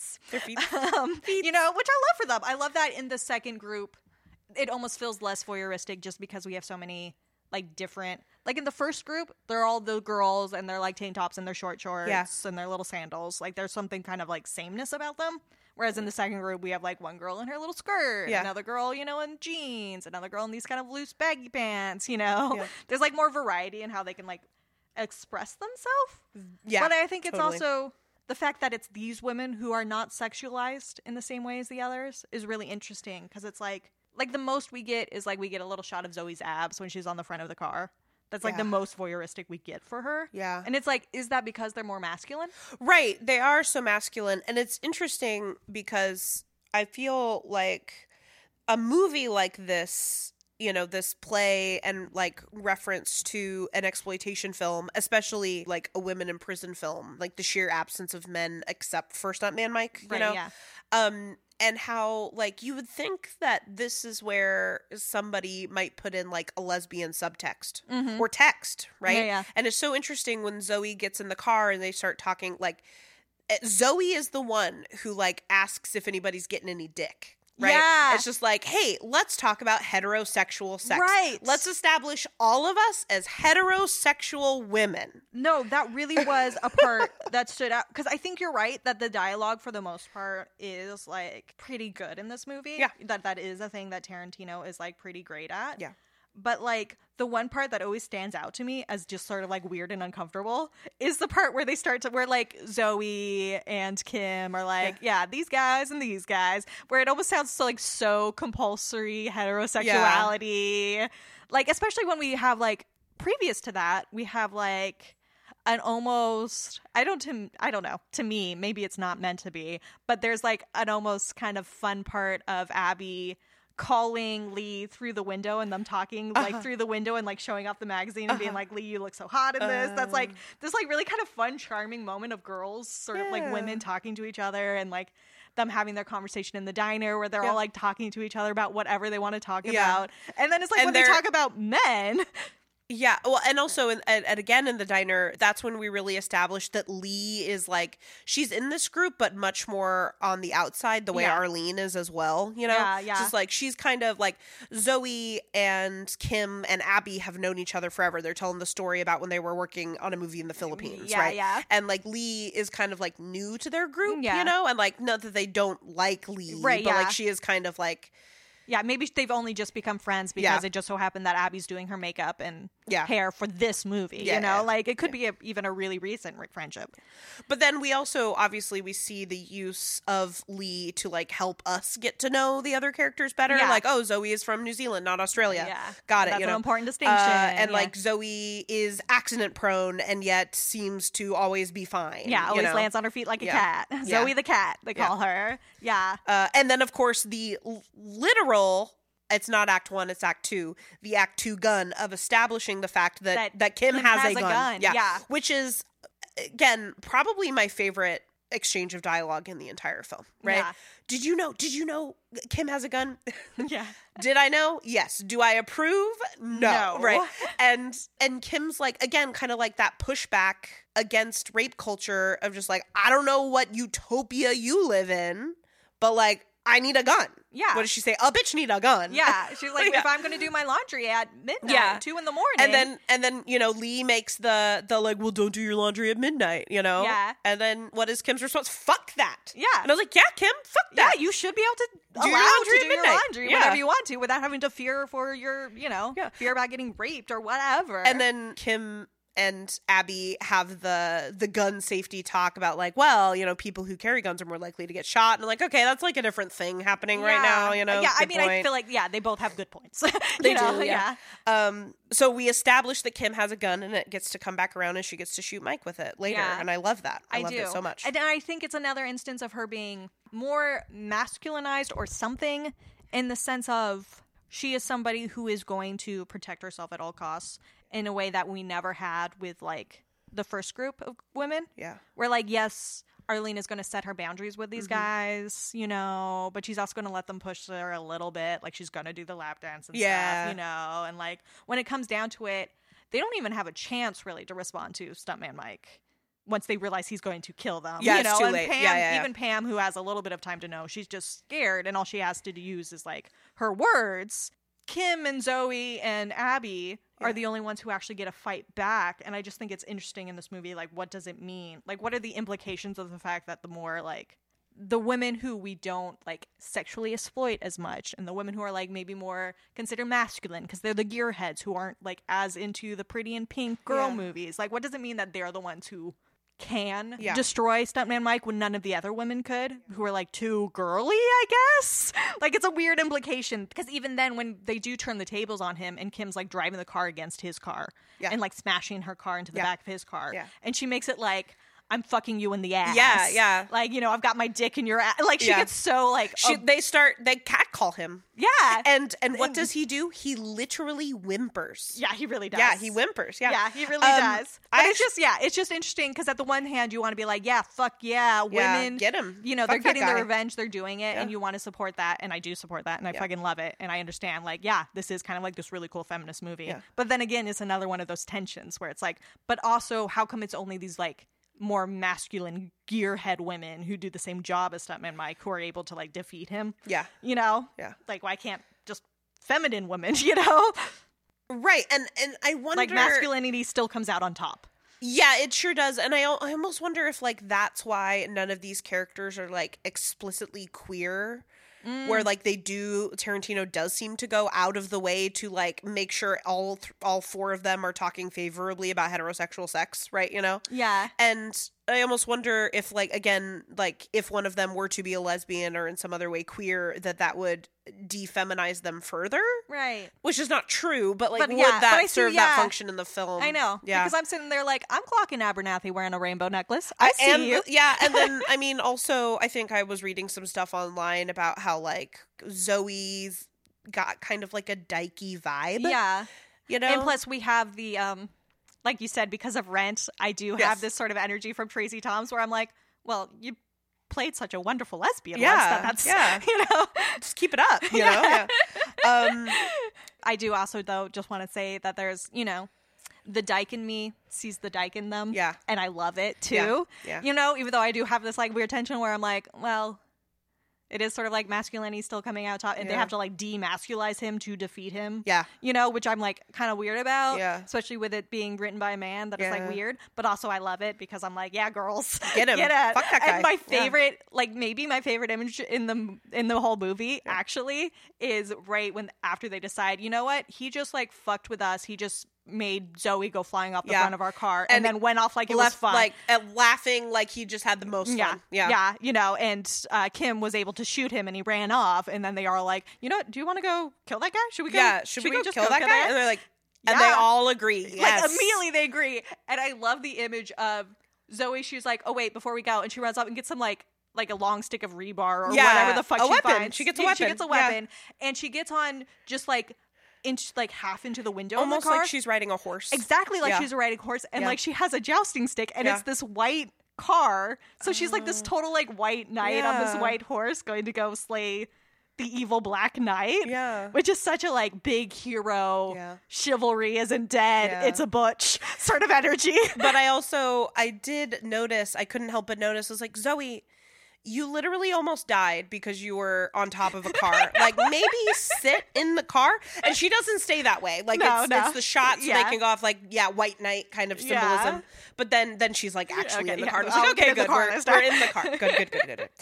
Um. Anyway, i think something that we're going to talk about later is sort of like critic responses and also just sort of like viewers responses Yeah. to this movie we're going to talk about this but one thing that came up when i was like looking into all of that is that quentin tarantino himself talking about this movie he talks about how he was really interested in the slasher genre but knew that it was he said that it was a very rigid genre and that like you couldn't really do it and break it up and like mess with it because then it would no longer be a slasher yeah, and so he's like, so if I was going to do a slasher, I had to do it very much my own way. And he was talking about this film with this, so I was kind of curious just to know from you, who I feel like is more, more of an expert on the slasher film than I am. yeah. Um, how much, yeah, how much you do read this movie as a slasher, and what way is this a slasher? So yeah, because I was I was reading I read a couple articles I read uh, Death Proof colon recontextualizing the slasher genre uh, by Daniel Rasmussen. They they do mention at the beginning of that article that like w- what Quentin Tarantino does is he loves a genre film, right? Right. And all of his films are pretty clearly genre films, but what he likes to do is fuck with them to like Right. kind of deconstruct it, right? Uh, like Reservoir Dogs, it's a heist film where But, we like, don't see is a it? heist. Yeah. yeah. Mm-hmm. Um, it's an after a heist film. and Pulp Fiction, it's literally called Pulp Fiction, Right. It's it's a pulp noir movie. And then I think about Kill Bill as like a revenge film, right? And like the way that he messes with that, right, you know, and that how he's also playing with like samurai films and like westerns. yeah, and how you know if you're paying attention to Quentin Tarantino's career and like what he creates, Death Proof absolutely could be like a deconstructed slasher, right? So Mm-hmm. if you'll remember in our Scream episode, I kind of gave like a rundown of the slasher genre, right? Um, it really solidifies itself in the late '70s with Halloween, right, And it's which like- of course is the era that he's playing with in This this, is true. grindhouse thing. It was Very true, like yeah. 70s. Yep. And so remember our girl Carol J. Clover, Yep. the writer of Men, Women, and Chainsaws. And Yep. so according to her, there are six crucial elements of the slasher subgenre, right? Right. Yeah. And so I was remembering that. Yeah. I was thinking about that when I read that quote. Yeah. If I may just sort of take some guesses. Sure, yeah. Because the first thing that I thought of was like, well, we do have our our actual slasher. Yeah. Right? Yeah. Um, he's not like master or anything, but he does have very much a signature weapon that does kind of mask him. very much, yeah. you know, with Well, his car. And then the way that he does mask himself by like showing one version of himself on Yeah. the outside and also how a versus lot of who, times what he who he actually is and what he's actually yeah. capable of. And the number of times where we see him sort of like behind a camera or hiding somewhere so that people can't see him, where he's like lurking. I was like, he does give off villain and a slasher vibes. yeah, totally. And where it's like how also in those sort of films, how it's like not the main character, but it's not like the final girl, but the villain, the slasher guy who gets carried on to new films. Like we care about Jason, we Yeah. care about, you know, Freddy, Freddy. yep. We care about those people. Yeah. You know, you can have new people getting killed, but like those villains who matter. And we get that with this these two parts where it's like we follow stuntman Mike Yeah. through it. We follow the killer through it. Yeah. So like I see it from his perspective. and and also the way that the film is set up with the cinematography choices that Tarantino is making, it's very much like we do get put on stuntman Mike's side. right Like, yeah. we we're kind of- following through him we become a voyeur as well like Mhm. we like I, I know that like i get excited every time like i'm about to see that car crash and watch all four of those women Yeah. die in their own special way like you know i become i and the audience becomes like complicit in the bloodlust right yeah which Totally. is a very slasher Yeah. thing um so so and and it, depending on what you look at like you'll find any number of quote unquote crucial elements in a slasher Right. these are just the ones carol jake clover Right, put. yeah. so we've got the killer which is mike right um do you remember any others or should i just well i tell know you? that there's like the final girl and Of i course. feel like that's one that we don't really have but that does get played with in this Yeah, it definitely gets played with. Yeah. So we've got uh, another crucial aspect is the location, right, which is happening in Austin, Texas, and Lebanon, Tennessee. So like, I to me that could be extrapolated to like the American South, Mhm. maybe. you also know. even maybe just roads roads, yeah, the highways, the Yeah. highway system, yeah. Um, uh, there has to be a specific weapon. In this case, it's a car, which Yeah. is to- like a play on Right. on those weapons. Um, there needs to be a specific set of victims, which in this case is just women, Mm-hmm. women existing. right which is classic and i think it is interesting playing with like i said before how they kind of play with the idea of that virgin final girl Yes. how all of these women are women who like we Yes. kind of know from the jump aren't women they're like teases they're women who don't put out Right. who then get like punished for that instead of like in a classic slasher where we have like They the get to woman dying survive. right after having sex you Yeah, know yeah, yeah. Um, so and then there's also the shock, Yeah. like the shock of like all four of those women getting killed in that car accident at once. Right, because we spend so much time with them. And And, learn- I feel like even yeah. with slashers, it tends to be like kind of a slower, like somebody will get picked off and then somebody else. Yeah, but it's like all four at once. It's like nothing for the better part of an hour. Yeah. right, and then Pam, and then all Everybody four of else. those women in the car. Yeah. Right, just back to There's back. like no build up to it. It just happens. or to me, the shock could also be in the second part where Mike kind of he loses his upper hand, but he almost kind of gives it away. right, because the moment he gets he shot, thinks he he thinks they're done. yeah, yeah, yeah. he's like, okay, we're over. Yeah. and then he gets shot. Yes. and he turns into a baby. Yeah, he starts literally whimpering. Yeah, right? no, a lot of people have talked about how he's just kind of like a bully. Yeah. And how it's so a thing with bullies where Yeah. the moment where they're not in like Yeah. in charge and control anymore, they're not the big man anymore. They just Totally. like blubber and Yeah. just lose it. And we do see him just like whimpering and crying. Yeah. And it's so apparent like what the shift is there, like the huge change that happens there, that it is kind of shocking. that because that, it's so such that could be a huge shock, change. right? And then, of course, the idea of the final girl, and it's interesting because at the end of this film, we technically have three, if not four, final girls, right? Because Lee is still around; she's Mm-hmm. Right, just yeah. back at the that weird farm place, right? Yeah. Mm, Um. So there's Kim, Zoe, and Abby. Like they're Yeah. all the final girl. And they all get the final kill, but Abby really Abby gets is it. the one who gets the final kill, right? So Yeah. she's kind of set up as the final girl in that way, right? Yeah. Um, but and all the so- other women get a good hit in. Oh before yeah, they that. they get theirs for sure. Yeah, and so it's interesting. Like this goes back to the parallels between the the groups, right? It's like Arlene is kind of is sort of set up as a final girl. You know, she is uh set up to be the most virginal. Right, and also the one who's a little bit outside of the big partying that's Yes, going yes, she's a bit of an outsider. because Exactly. she yeah. just doesn't know them as well. Yeah. you know she she has a conversation about making out with with Nate but then stopping it there so Yeah. she's kind of the most virginal right you know she is the one who gives Mike the lap dance which is sort of setting up, her up to be engaging in something sexual right uh, which could again like lead to her untimely demise right, Mm-hmm. Right, yeah. for engaging in something sexual right? Right. and then also Mike especially the way that he presents himself to the people he's like trying to victimize you know Yeah. um he he does come off as like kind of sexless you know we don't really think of like older people as having sexuality Oh, okay. and he's a little older right Yeah. um Though that's he's kind also- of goofy affable you know Yeah, and he has all those moments where he kind of comes off as like uncool, like when he is talking. Like he approaches Julia in this very like negging way, Yeah. where he's like, "Oh, are you famous or something?" When Yeah. we like we know he's already been told who you she know is. what yeah he yeah, yeah. watched her.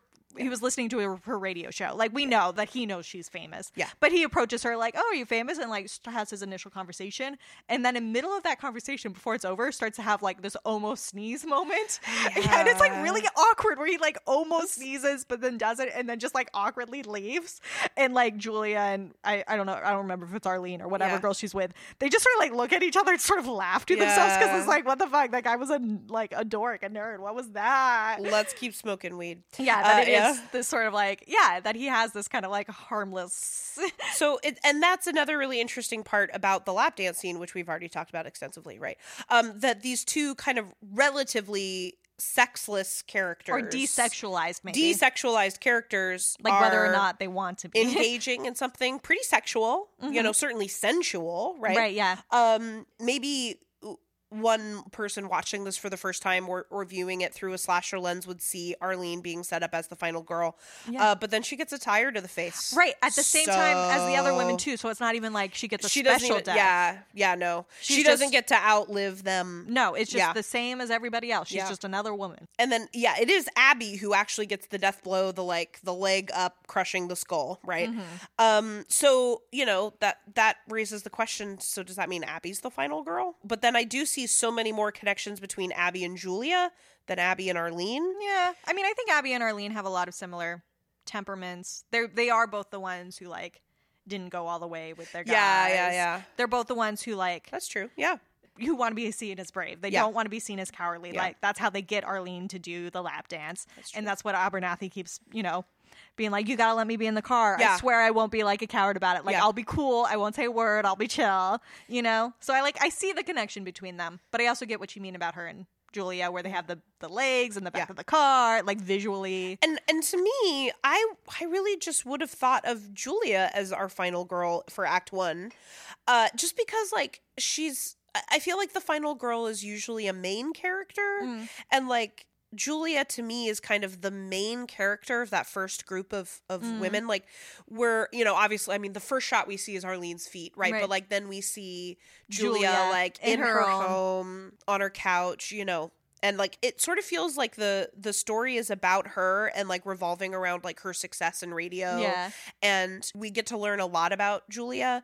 Like really what she wants to do is like start her own record label, you Yeah. know. yeah. They're just like, okay, yeah, she's got aspirations. yeah. yeah. yeah, This is just one step for yeah. her. Yeah. Uh, No, I think she has a lot of like main character energy. She really does. Yeah. but I think she has main character energy for a different type of movie or show or whatever. Yeah. Like I feel like she would be like the Carrie of the Sex in the City. You Yeah. know, she would be the one who would we'd see the story through, who would be like telling the story on her radio show, you Yeah. know? Like when they're living their life as like, woo, we're doing a girls weekend. Yeah. Like, yeah, Julia's running this shit. But that's not the kind of movie we're in. You know, I feel like in terms of like a slasher, even though we see Julia first, she doesn't come across to me as like the main character of a slasher. Right. She comes she's too cool. She is too cool, which is probably why I like her so much. She's so fucking cool. Yeah. So we do, in a way, see like a twisting of those crucial elements of the slasher subgenre. And it's interesting, this film kind of breaks down again the like purpose or the significance of splitting the film into like two kind of separate but connected narratives, you know? And so uh, this quote structurally, the move of restarting the film's narrative with a new quote unquote replacement group of women is the central way in which Death Proof adopts a mirrored or diptych like form. Uh, at the same time, non-negligible differences exist between the the both uh, the women in both groups. Thus, the first group largely comprises of white women in their early twenties. That's true, right? Um, while the second group is more diverse in terms of age and race. The first group of women suggests that, like an identifiable archetype of the slasher Mhm. victims, right? Uh, while the second group really reflects like Quentin Tarantino's uh, attempt to subvert the Right. slasher zo- genre. I see that. Yeah, which I, I thought was really interesting. And I, I did was also wondering about, you know, the only person of color we have in the first part is Julia. And then we get um Abby and Kim who are like people of color in the second part, right? And it, it's interesting, especially with Kim. And we we already talked about this, how like she kind of does have the dyke energy a little bit, even though it's very clearly stated she's got a man. Who used to be somebody else's man, Apparently but don't worry she's- about that. she's got a history um and so i thought like kim's a really interesting character and and also like abby is you know a person of color but she's quite light skinned like julia Mm-hmm. is you know and i'm almost kind of wondering like the differentiation in this film between like of because like femininity and like f- you know and gender is a huge uh, like Right. theme in this film but like femininity but also like the difference between what we expect like white femininity Yeah. to look like and like people of color femininity to Right. There's look white like. femininity. Yeah. And then there's, well, yeah, because that's another part of the interesting aspect of like the masculinization of both Zoe and Yeah. Kim as our gearheads. Yeah. But like the history of black women, especially darker skinned black women, Yeah. like the misogynoir of like these sort of women getting like masculized or like desexualized, you know, whether that's what they want or not. Yeah. While at the same time, we have on the other hand like Jungle Julia getting all this exoticization Yeah. and this fetishization. and then and she does kind of get like blamed for it right like what does pam say about like she probably had to suck a couple cocks to like get Yeah. those billboards up right and then we hear from julia's like really i'm trying to like i'm working really hard to like Yeah. start my own label you know yeah, yeah. she's like doing it. and it's just like, oh, you were, j- you know, you just traded sex and got what you wanted, and, And it's, it's just like, like, well, no, it's actually a lot that's more not. complicated than that, right? And and it, it is interesting because again, Kim is she is the driver, right? And she again, she's the one who's doing that cat calling, Yeah. you know. Uh, she's the one like talking about tapping that ass, you know, yeah. and and kind of again becoming more masculine, masculine, Masculinate. masculinized, Masculinized. masculine, masculinized. That's a word, yeah. Um, and it's it's interesting to like look at stuntman Mike because like he is this hyper masculine and almost sort of like satirical reimagining of a slasher villain. He's not like this faceless, masked killer Mhm. with no emotion who like never runs only walks and yet still somehow catches up Yeah. to, to their victims the Right, way yeah. the way jason does Yeah. or the way that uh michael Mike myers, does, yeah. yeah. Yeah, no, he's very much the opposite. He goes very fast, Very to keep fast, yeah. up with these women. possibly 200 miles an hour yeah um he does embody like toxic masculinity in its most deceptive form right? Mm, as like through the veil of like an affable friendly just old guy at a bar Yeah. who Yeah. You're just like, whatever, he's too he's old. he's too- harmless he's of Yeah. another generation. Yeah. yeah and of course he is stuntman mike is in so many ways out of time hmm right? Like he's kind of got like this weird pompadour Yeah. haircut, That's one like of the greaser things haircut. That yeah. the other guys at the bar make fun of him for. Yeah. It's not just like how he eats his nachos, Yeah. but it's also that he looks so dated. yeah, He looks like such an an old version of what a cool guy would look like, but now Yeah. it just makes him look just Old. kind of dorky. yeah, and dorky old. and, and yeah, out of out, of touch. right? And I almost wonder how much he is representing, either purposefully or not purposefully, is representing Quentin Tarantino because I like. have thoughts on that too. Okay, yeah, because Tarantino, like, he loves to play with a genre, right? Mhm. He loves to uh, loves to have his films take place in the past, and, and I mean, you know, he's got a lot of films that take place like in contemporary times, but you know, like uh, Django Unchained, uh, Right. Hateful Eight, Inglorious Bastards, Mm-hmm. and then of course all of the like the homages and the ways in which he kind of like tricks the viewer into thinking that it's the 70s when it's actually Right. contemporary time Did you see there was this uh, death proof article on Pace Magazine by Brianna Ziegler? okay Just because you made me think of it with Okay. this one quote where she talks about Tarantino, where she says Tarantino is fond of telling stories about women getting revenge on abusive men. Yeah. Um, perhaps they are each one piece in a puzzle of internalized culpability made most explicit with Death Proof. But Death Proof is his only film to act as a clear metatextual allegory for the corrupt industry Tarantino works in and benefits from. As Nick Newman pointed out, Death Proof could be seen as Tarantino's first revisionist history. ah A film where the women in the film industry take power back from the immoral, influential men who control it. So going back to what you're saying about how Tarantino maybe sees himself in Stuntman Mike or Yeah. something, it's that same idea where maybe this is kind of a movie about the film industry and Tarantino's own role in it. or the way that i see it is like maybe this is tarantino kind of telling on himself a little bit Yeah, like whether it's on purpose or not. Yeah, we need to remember again. This is a double feature, right? And like this is was made with the help of of the Weinstein's. right, right we need to like remember the the circumstance and the the context in which this film is made right, right? Yeah. yeah, yeah. Because then if we think of this as yeah, in that context, it does become really telling that all of the bad guys in this film, even like not just Stuntman Mike, all of the other men in this film, they're all pieces of shit. yeah and like what that means coming from a man in an industry that is definitely at this point but back then too known for its misogyny and known for just chewing up women and spitting them out i mean having like we talked about rose mcgowan last time and how she got Yeah. really like barred from uh, like her career was yeah really she got blacklisted suffered yeah because of the Weinsteins, Yeah. you know, who are playing a role in this film, you know, in the production of this film.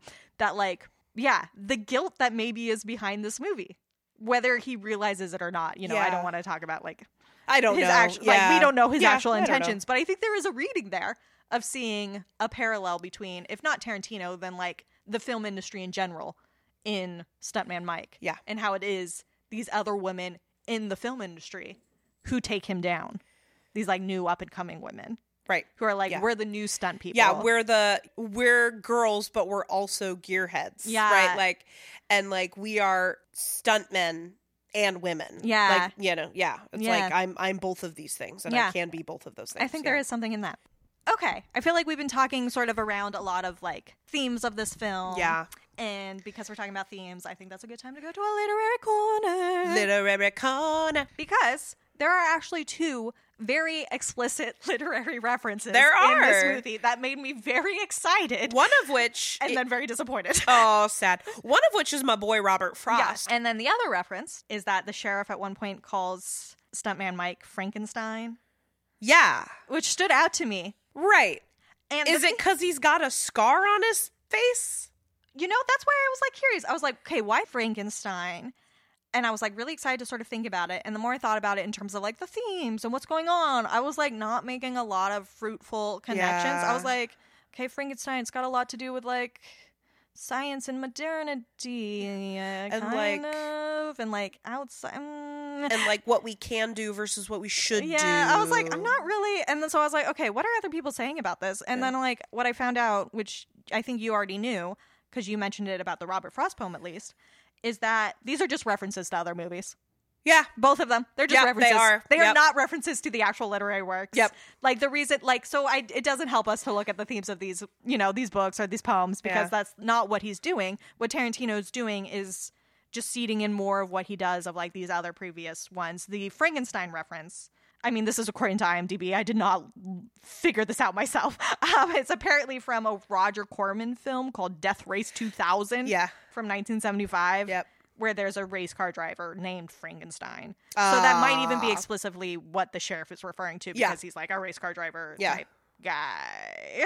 You know, and apparently that guy was played by an actor David Carradine who's also in Kill Bill.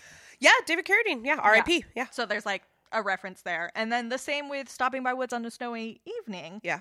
Julia's whole thing on the radio show was Yeah. that if anybody comes up to Arlene, calls her butterfly, buys, her, a drink, Mm-hmm. and recites these words, the woods are lovely, dark, and deep, but I have promises to keep, and miles to go before I sleep, and miles to go before I sleep. Which, of course, is from Stopping by Woods on a Snowy Evening by Robert Frost. First came out in like 1923. Probably one of his more popular works. Yeah, and then the 70s movie, a Yes. thriller called Telephone from 1977. It was used as like this this like signal they Yeah. would like call up s- Russian sleeper agents and like activate them by Yeah. reciting this poem and saying their name. Yeah. Which is why it's always like butterfly and then the poem. Uh-huh. It's cuz you have to say the name too to awaken them to get Right. them to do these things. So it's like it wasn't actually about the poem, it was No. about the movie and I was like, mm, Uh, so yeah, again, like just like we talked about with Planet Terror, like the pastiche, Yeah, and the it's reference. very much just, that. just more reference. Yeah, I, I could come up with a little bit more for the poem of how it does kind of fit because it's so much more of a feature in this movie than like an offhand Frankenstein reference. Right. So there are some things that I could think of. One of the main themes of the poem is that this is a story of a moment of like quiet observation in woods that the narrator does not own. Like one of the first lines is, Whose woods these are, I think I know. And then he goes on to say, but you know the owner of these woods they have a home like near the village so they won't know that i'm here so like stretching that to relate to stuntman mike's very explicit voyeurism because Yeah. so much of the film is spent watching him watch, these them, women yeah. or watching these women as him and or- we know they're being watched. Yeah. and they depending depending Yeah. on which character knows they're being watched. Yeah. too. yeah. yeah so if we start But to sometimes see, they don't. yeah Yeah, So if then if we start to see the woods in these poems as the women that Mike is stalking, does he see them as lovely, dark, and, deep? You know, in that case, like that idea of being both threatened by them and drawn to them in the same way you can be with the wilderness. yeah, You know, like he wants to tame them. Yeah. While also kind of loving the fact that they resist being tamed, that like cat and mouse is sort of what he likes about it. And so like then he gets stuck in this place of only watching and not being able to tame and like feeling kind of like impotent, Oh sure. Yeah. you know? It's like, is Yeah. that really where his desire to kill comes from? And then it's like if the woods are the women's bodies. Mm. And then, like the owner of the woods is like the actual women, like Yeah, yeah, who they yeah. are as persons, as people. Yeah. like this idea that, like, yeah, sure, they own those bodies, but they can't stop him from looking and like they won't even know he's there. So I do think that the poem has a little bit of something. There's something there. Yeah. yeah. The fact that this poem takes place on a road. Right. There you go. It takes Yeah. place on a road. Like Yeah. honestly, if that was it, I'd be like, well, that's better than nothing. and and also how like I think about Robert Frost as like a prolific and American poet. Yes. Right. He's very and much an the American idea poet. of the highways and also these cars as like American. Yeah. Mm, Yeah. I think there is that. And like yeah, they're like the whole point is like this is taking place on a road. And we do see again with like the references in the pastiche, we see multiple references to American car exploitation films, right? Vanishing Point is brought up explicitly several times. Uh Tulane Blacktop, Dirty Mary, Crazy Larry. These car movies are being referenced by Stuntman Mike and Zoe. Right? So like we get yeah. And then also we do see that uh, Zoe is not American. She's from New Zealand, right? And so Right. like what is her experience as a non-American and like her understanding of America through American media and cars. Right. Yeah, and actually while you're talking about that, Yeah. I would I know that you had more to say about cars in America. Sure. And if we want to just get those thoughts in right here. Let's do it. Um uh, yeah, it's interesting because we see Zoe as again, she's kind of like our outsider. She's not from the United States, she's from New Zealand, right? And then also the way she talks about it is like she's maybe never been to the United States Yeah. before until this time. Yeah. She she does say like cuz she she subscribed to the local paper, right? Yes. Uh, w- so she's planning, right?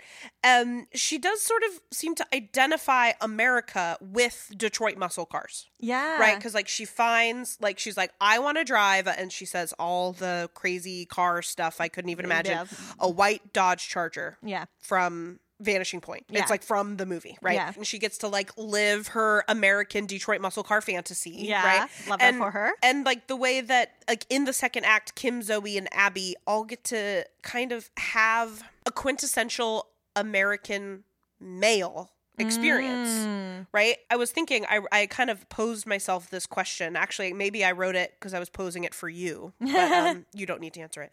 Um, so, like, thinking about how the characters, especially the characters in the second half, all kind of in different ways embody like an other, Mm-hmm. especially for like mid to late century America, like when this is all supposed to be referencing, you Right, know? yeah.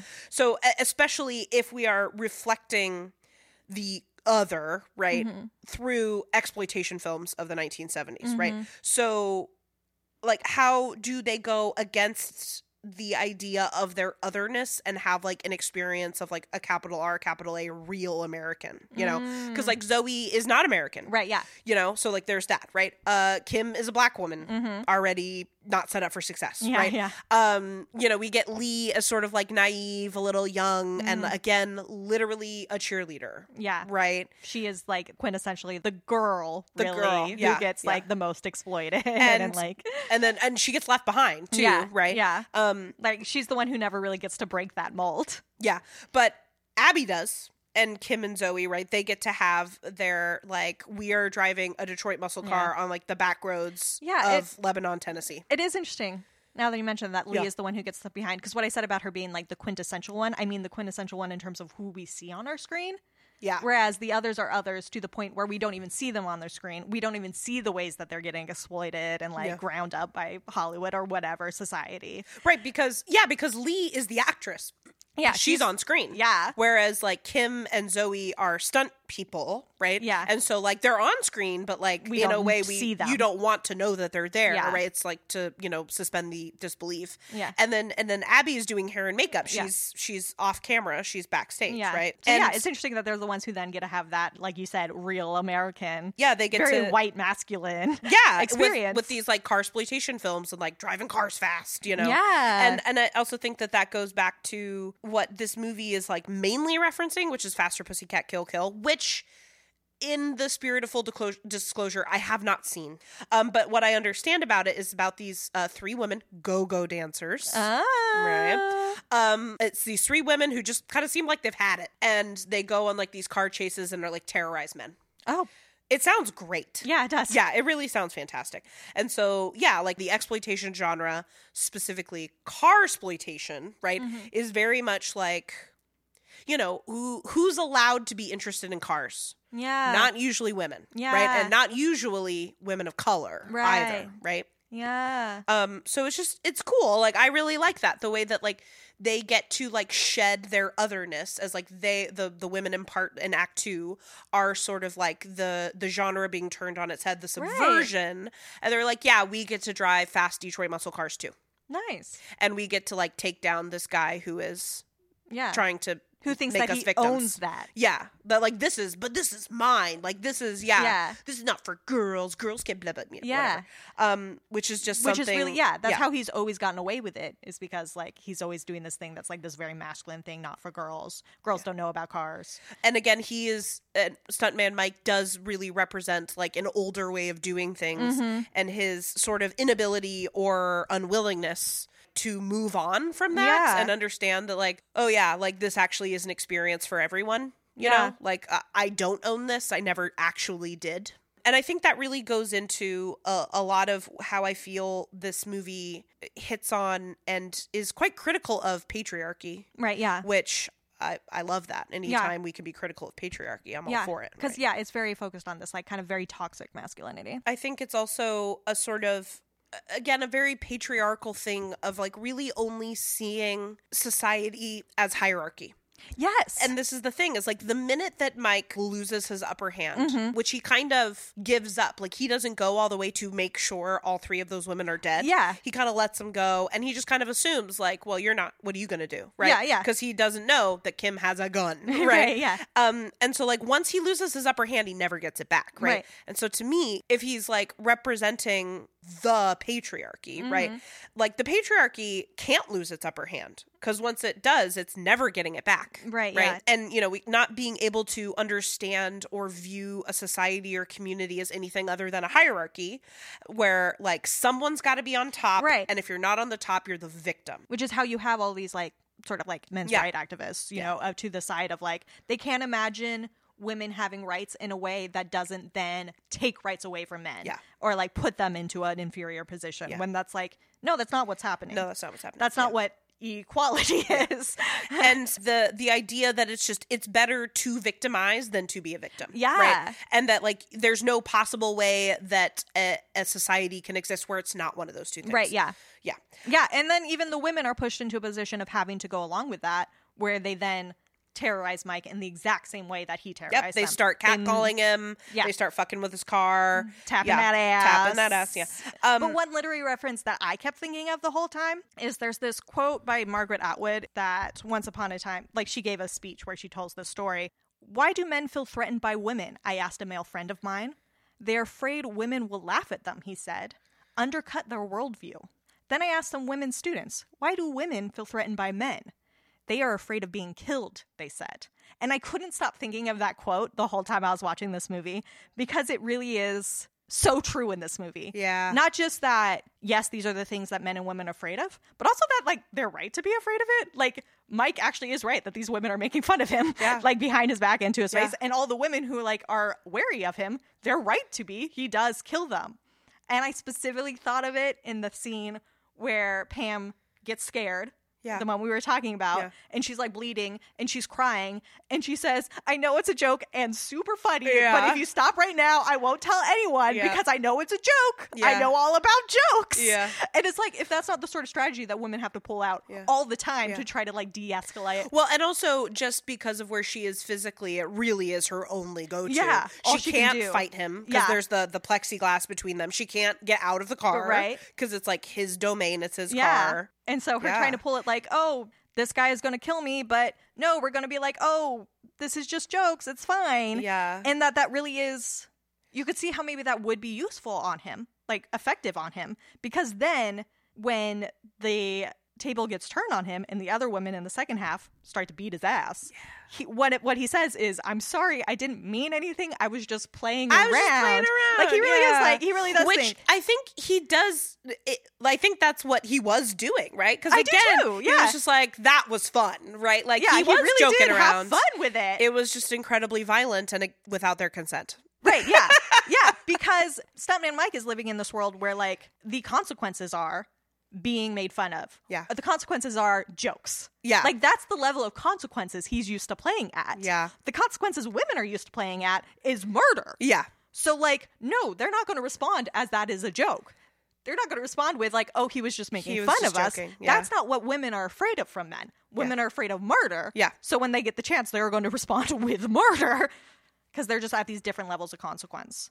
Right. Yeah. And uh what like what a wonderful world that must be to live in. That just just be like you can really do whatever you want. And Because like it's just a joke. the only consequence is that like somebody might laugh at you. Yeah. Like, oh, what a wonderful world. Ah. Or, like, that must be. be Yeah. kind of upset or have their feelings hurt. But it's Yeah. like it'll be their feelings who are hurt. Yeah. So who cares? Yeah. Yeah. So it's another instance where like what you were saying, where you really like this as like a feminist empowerment movie. Yeah. That I think there are some things to fight the fact that this was written by a man where he really does get it right. Yeah. Like I really did feel that. Absolutely. What you mentioned again, I can't remember exactly what words you used in the Planet Terror episode. Like the genre of exploitation is that Oh. it can either be exploitative negatively Or empowering. or Oh, really empowering. And so, like, you know, you mentioned already how, like, this movie, Death Proof, could be seen either way as exploitative, like, from, like, a feminist reading or really empowering. Yeah. And I choose to see the empoweringness, empoweringness? Yeah, that. empowerment. Empow- I, ch- I, like, I see the empowerment and, like, that's what I choose to focus on. However, I can totally see. Right, yeah, Again, I'm the like, the, same way. fact that it was written and directed by, uh, like, a white guy. Like, Yeah. obviously, Yeah. there's that part. But, like, I think it's really empowering. And honestly, to me, like this is where we're going next. Like that is why people don't like it. Yeah. Uh, that I think Yeah, that's that's a really it. little- I think it's it's misogyny, or in the case because I actually know a lot of like women and girls who aren't a huge fan of this movie, like internalized, Yeah. right?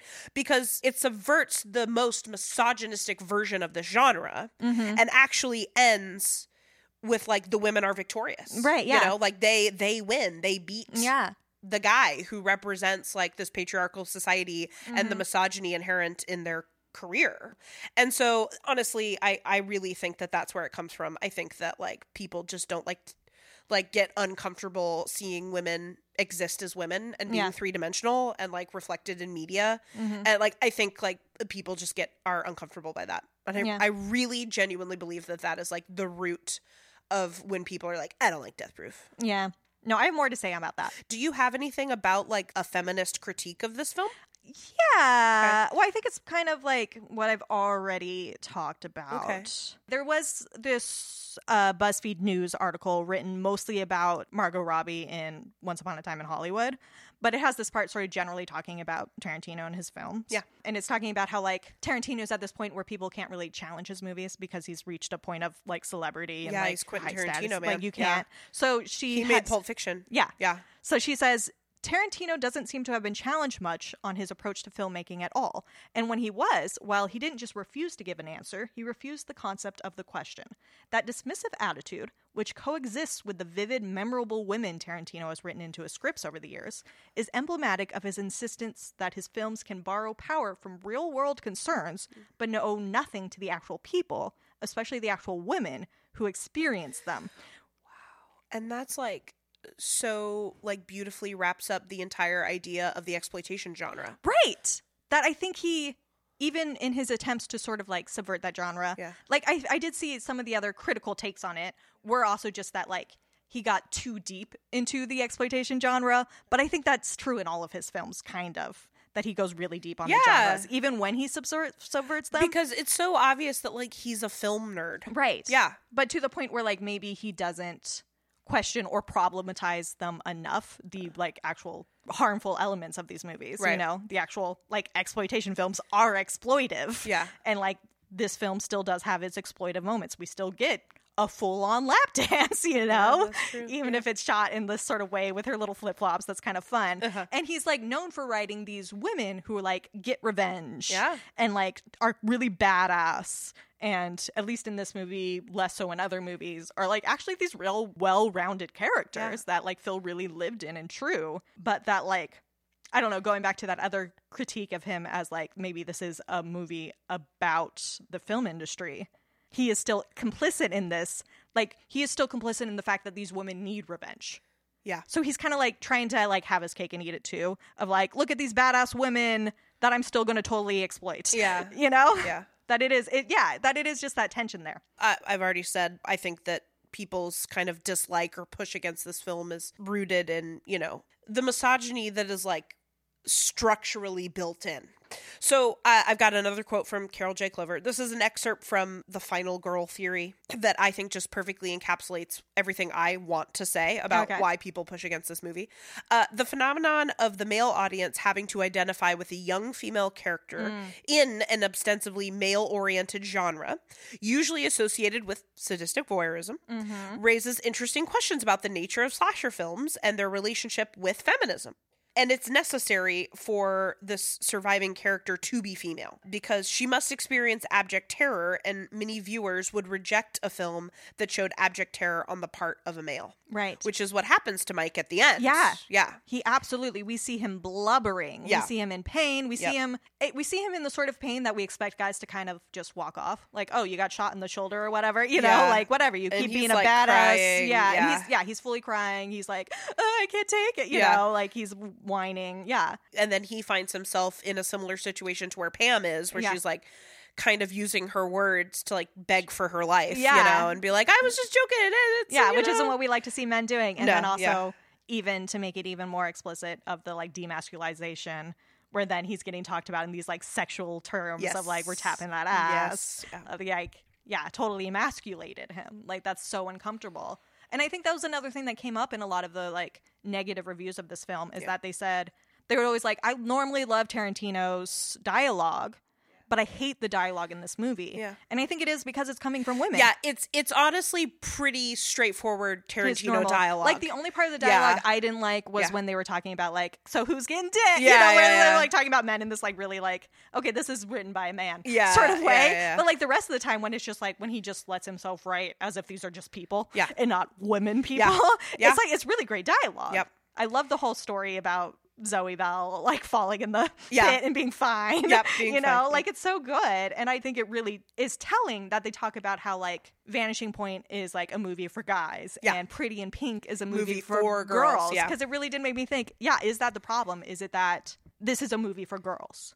Yeah. In a way that like Kill Bill isn't and Reservoir Dogs isn't. Yeah. Like, is this just that it's a movie for girls? and our culture's systematic like devaluing of anything that's perceived as feminine. Yeah. Mm-hmm. Right? Like the existence of women right in general. Yeah. Right. Just kind of like the devaluing and like again, you know, a woman can say something and just kind of be brushed off and ignored and like a man can say the exact same thing and be like, Oh, that's like a really good idea, Yeah. you know? uh, Yeah, which makes it extra Yeah. interesting that all these movies, like that's something that Tarantino does, is that he's really interested in revenge films and that he often centers them around like women getting revenge. Like I'm thinking about how famous Kill Bill is, Yeah. but how her, like Uma Thurman's character, her need for revenge is like like this very singular thing that's very like hyper stylized and like very exaggerated in a way that the revenge in this film, even though it still is like this guy's murdering people with his car, like that's a little bit outside of reality, but Yeah. like yeah, the idea of like guys creeping on women and like the other things that Stubborn Mike does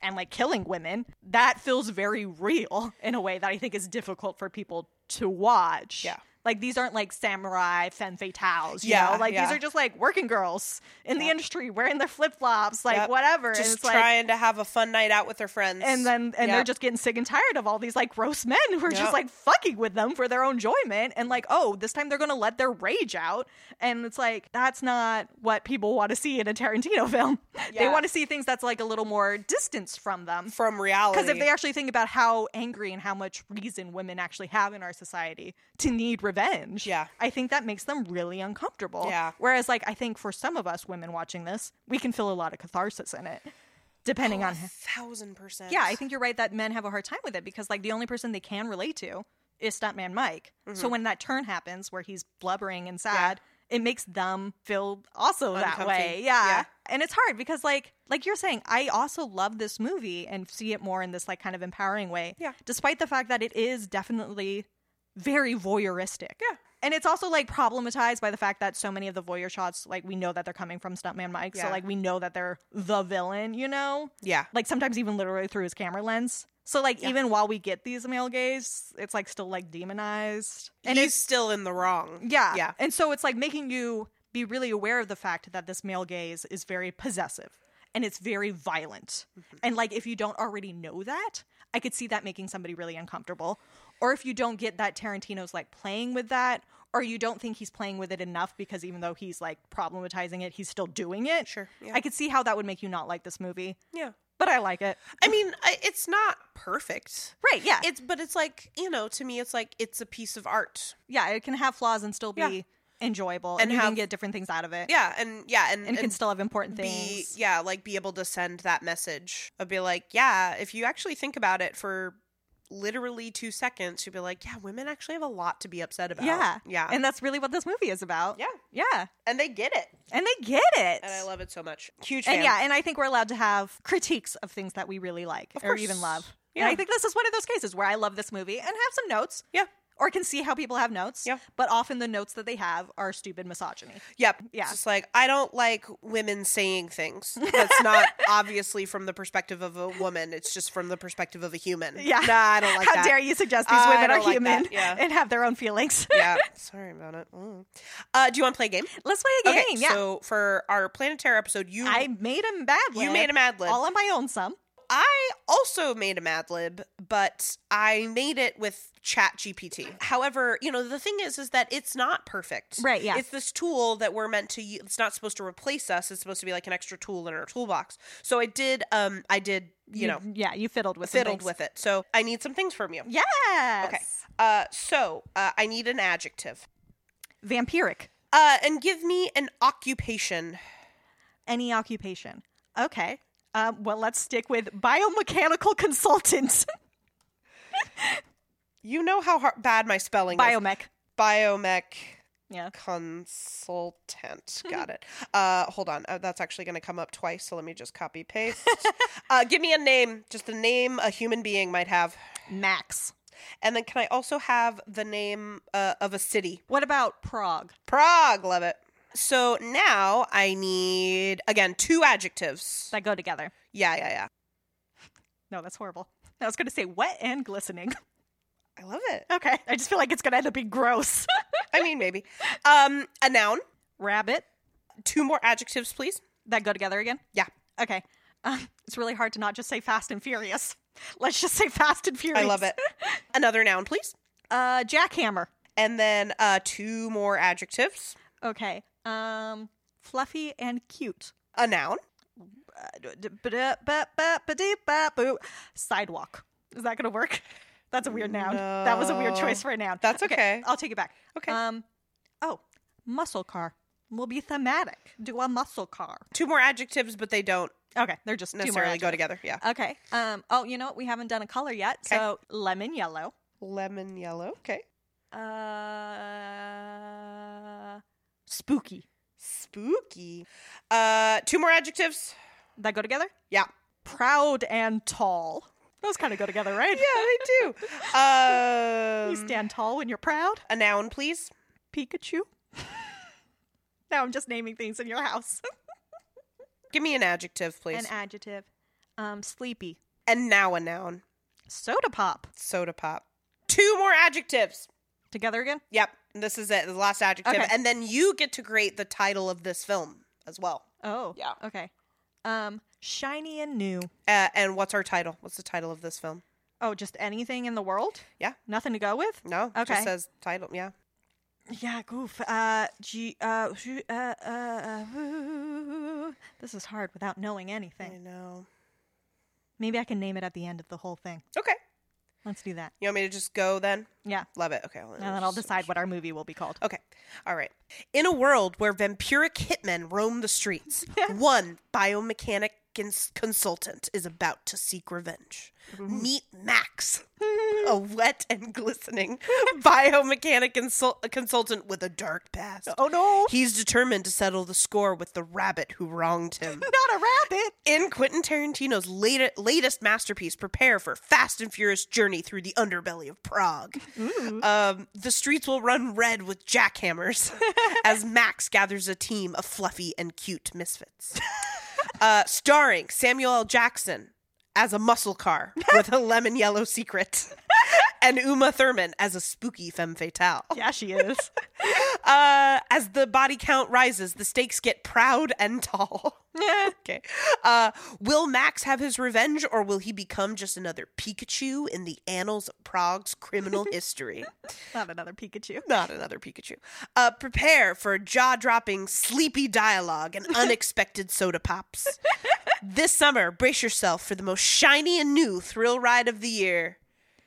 Jackhammer hair. Jackhammer Hair, directed by Quentin Tarantino, coming soon to a theater near you. Well, that sounds silly. I'd watch it. Oh, hair, H A R E. Yes. Yes, I get it. I get it. Okay, love it. So I did. I did add in the part about Samuel L. Jackson and Uma Yeah, you Thurman had it's to. like who, who, like, Yeah. what is again? ChatGPT did. I'm sure it's best, but like other than just writing in the words Quentin Tarantino a couple Yeah, of times, yeah, like it what didn't makes really- this a Tarantino yeah. film? Yeah, where were the feet? where were the feet? Right? Where was the iconic looking in the hood of the car? the hood of the car yeah so uh Except for so that's not normally in the trailer, so. yeah exactly so you know we got to put in the actors who Yeah. who do I mean, who work with Vampiric him a lot. Hitman.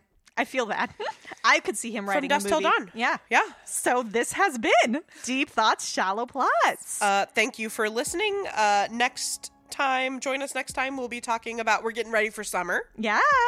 It's so getting we're gonna hot. be covering uh sleepaway camp Yes. Follow us on Instagram. at deep thought shallow plots is the whole thing uh thanks to our sound guy Matt. Always as thanks to Matt. Always. and until next time do your laundry whenever the fuck you want to do your laundry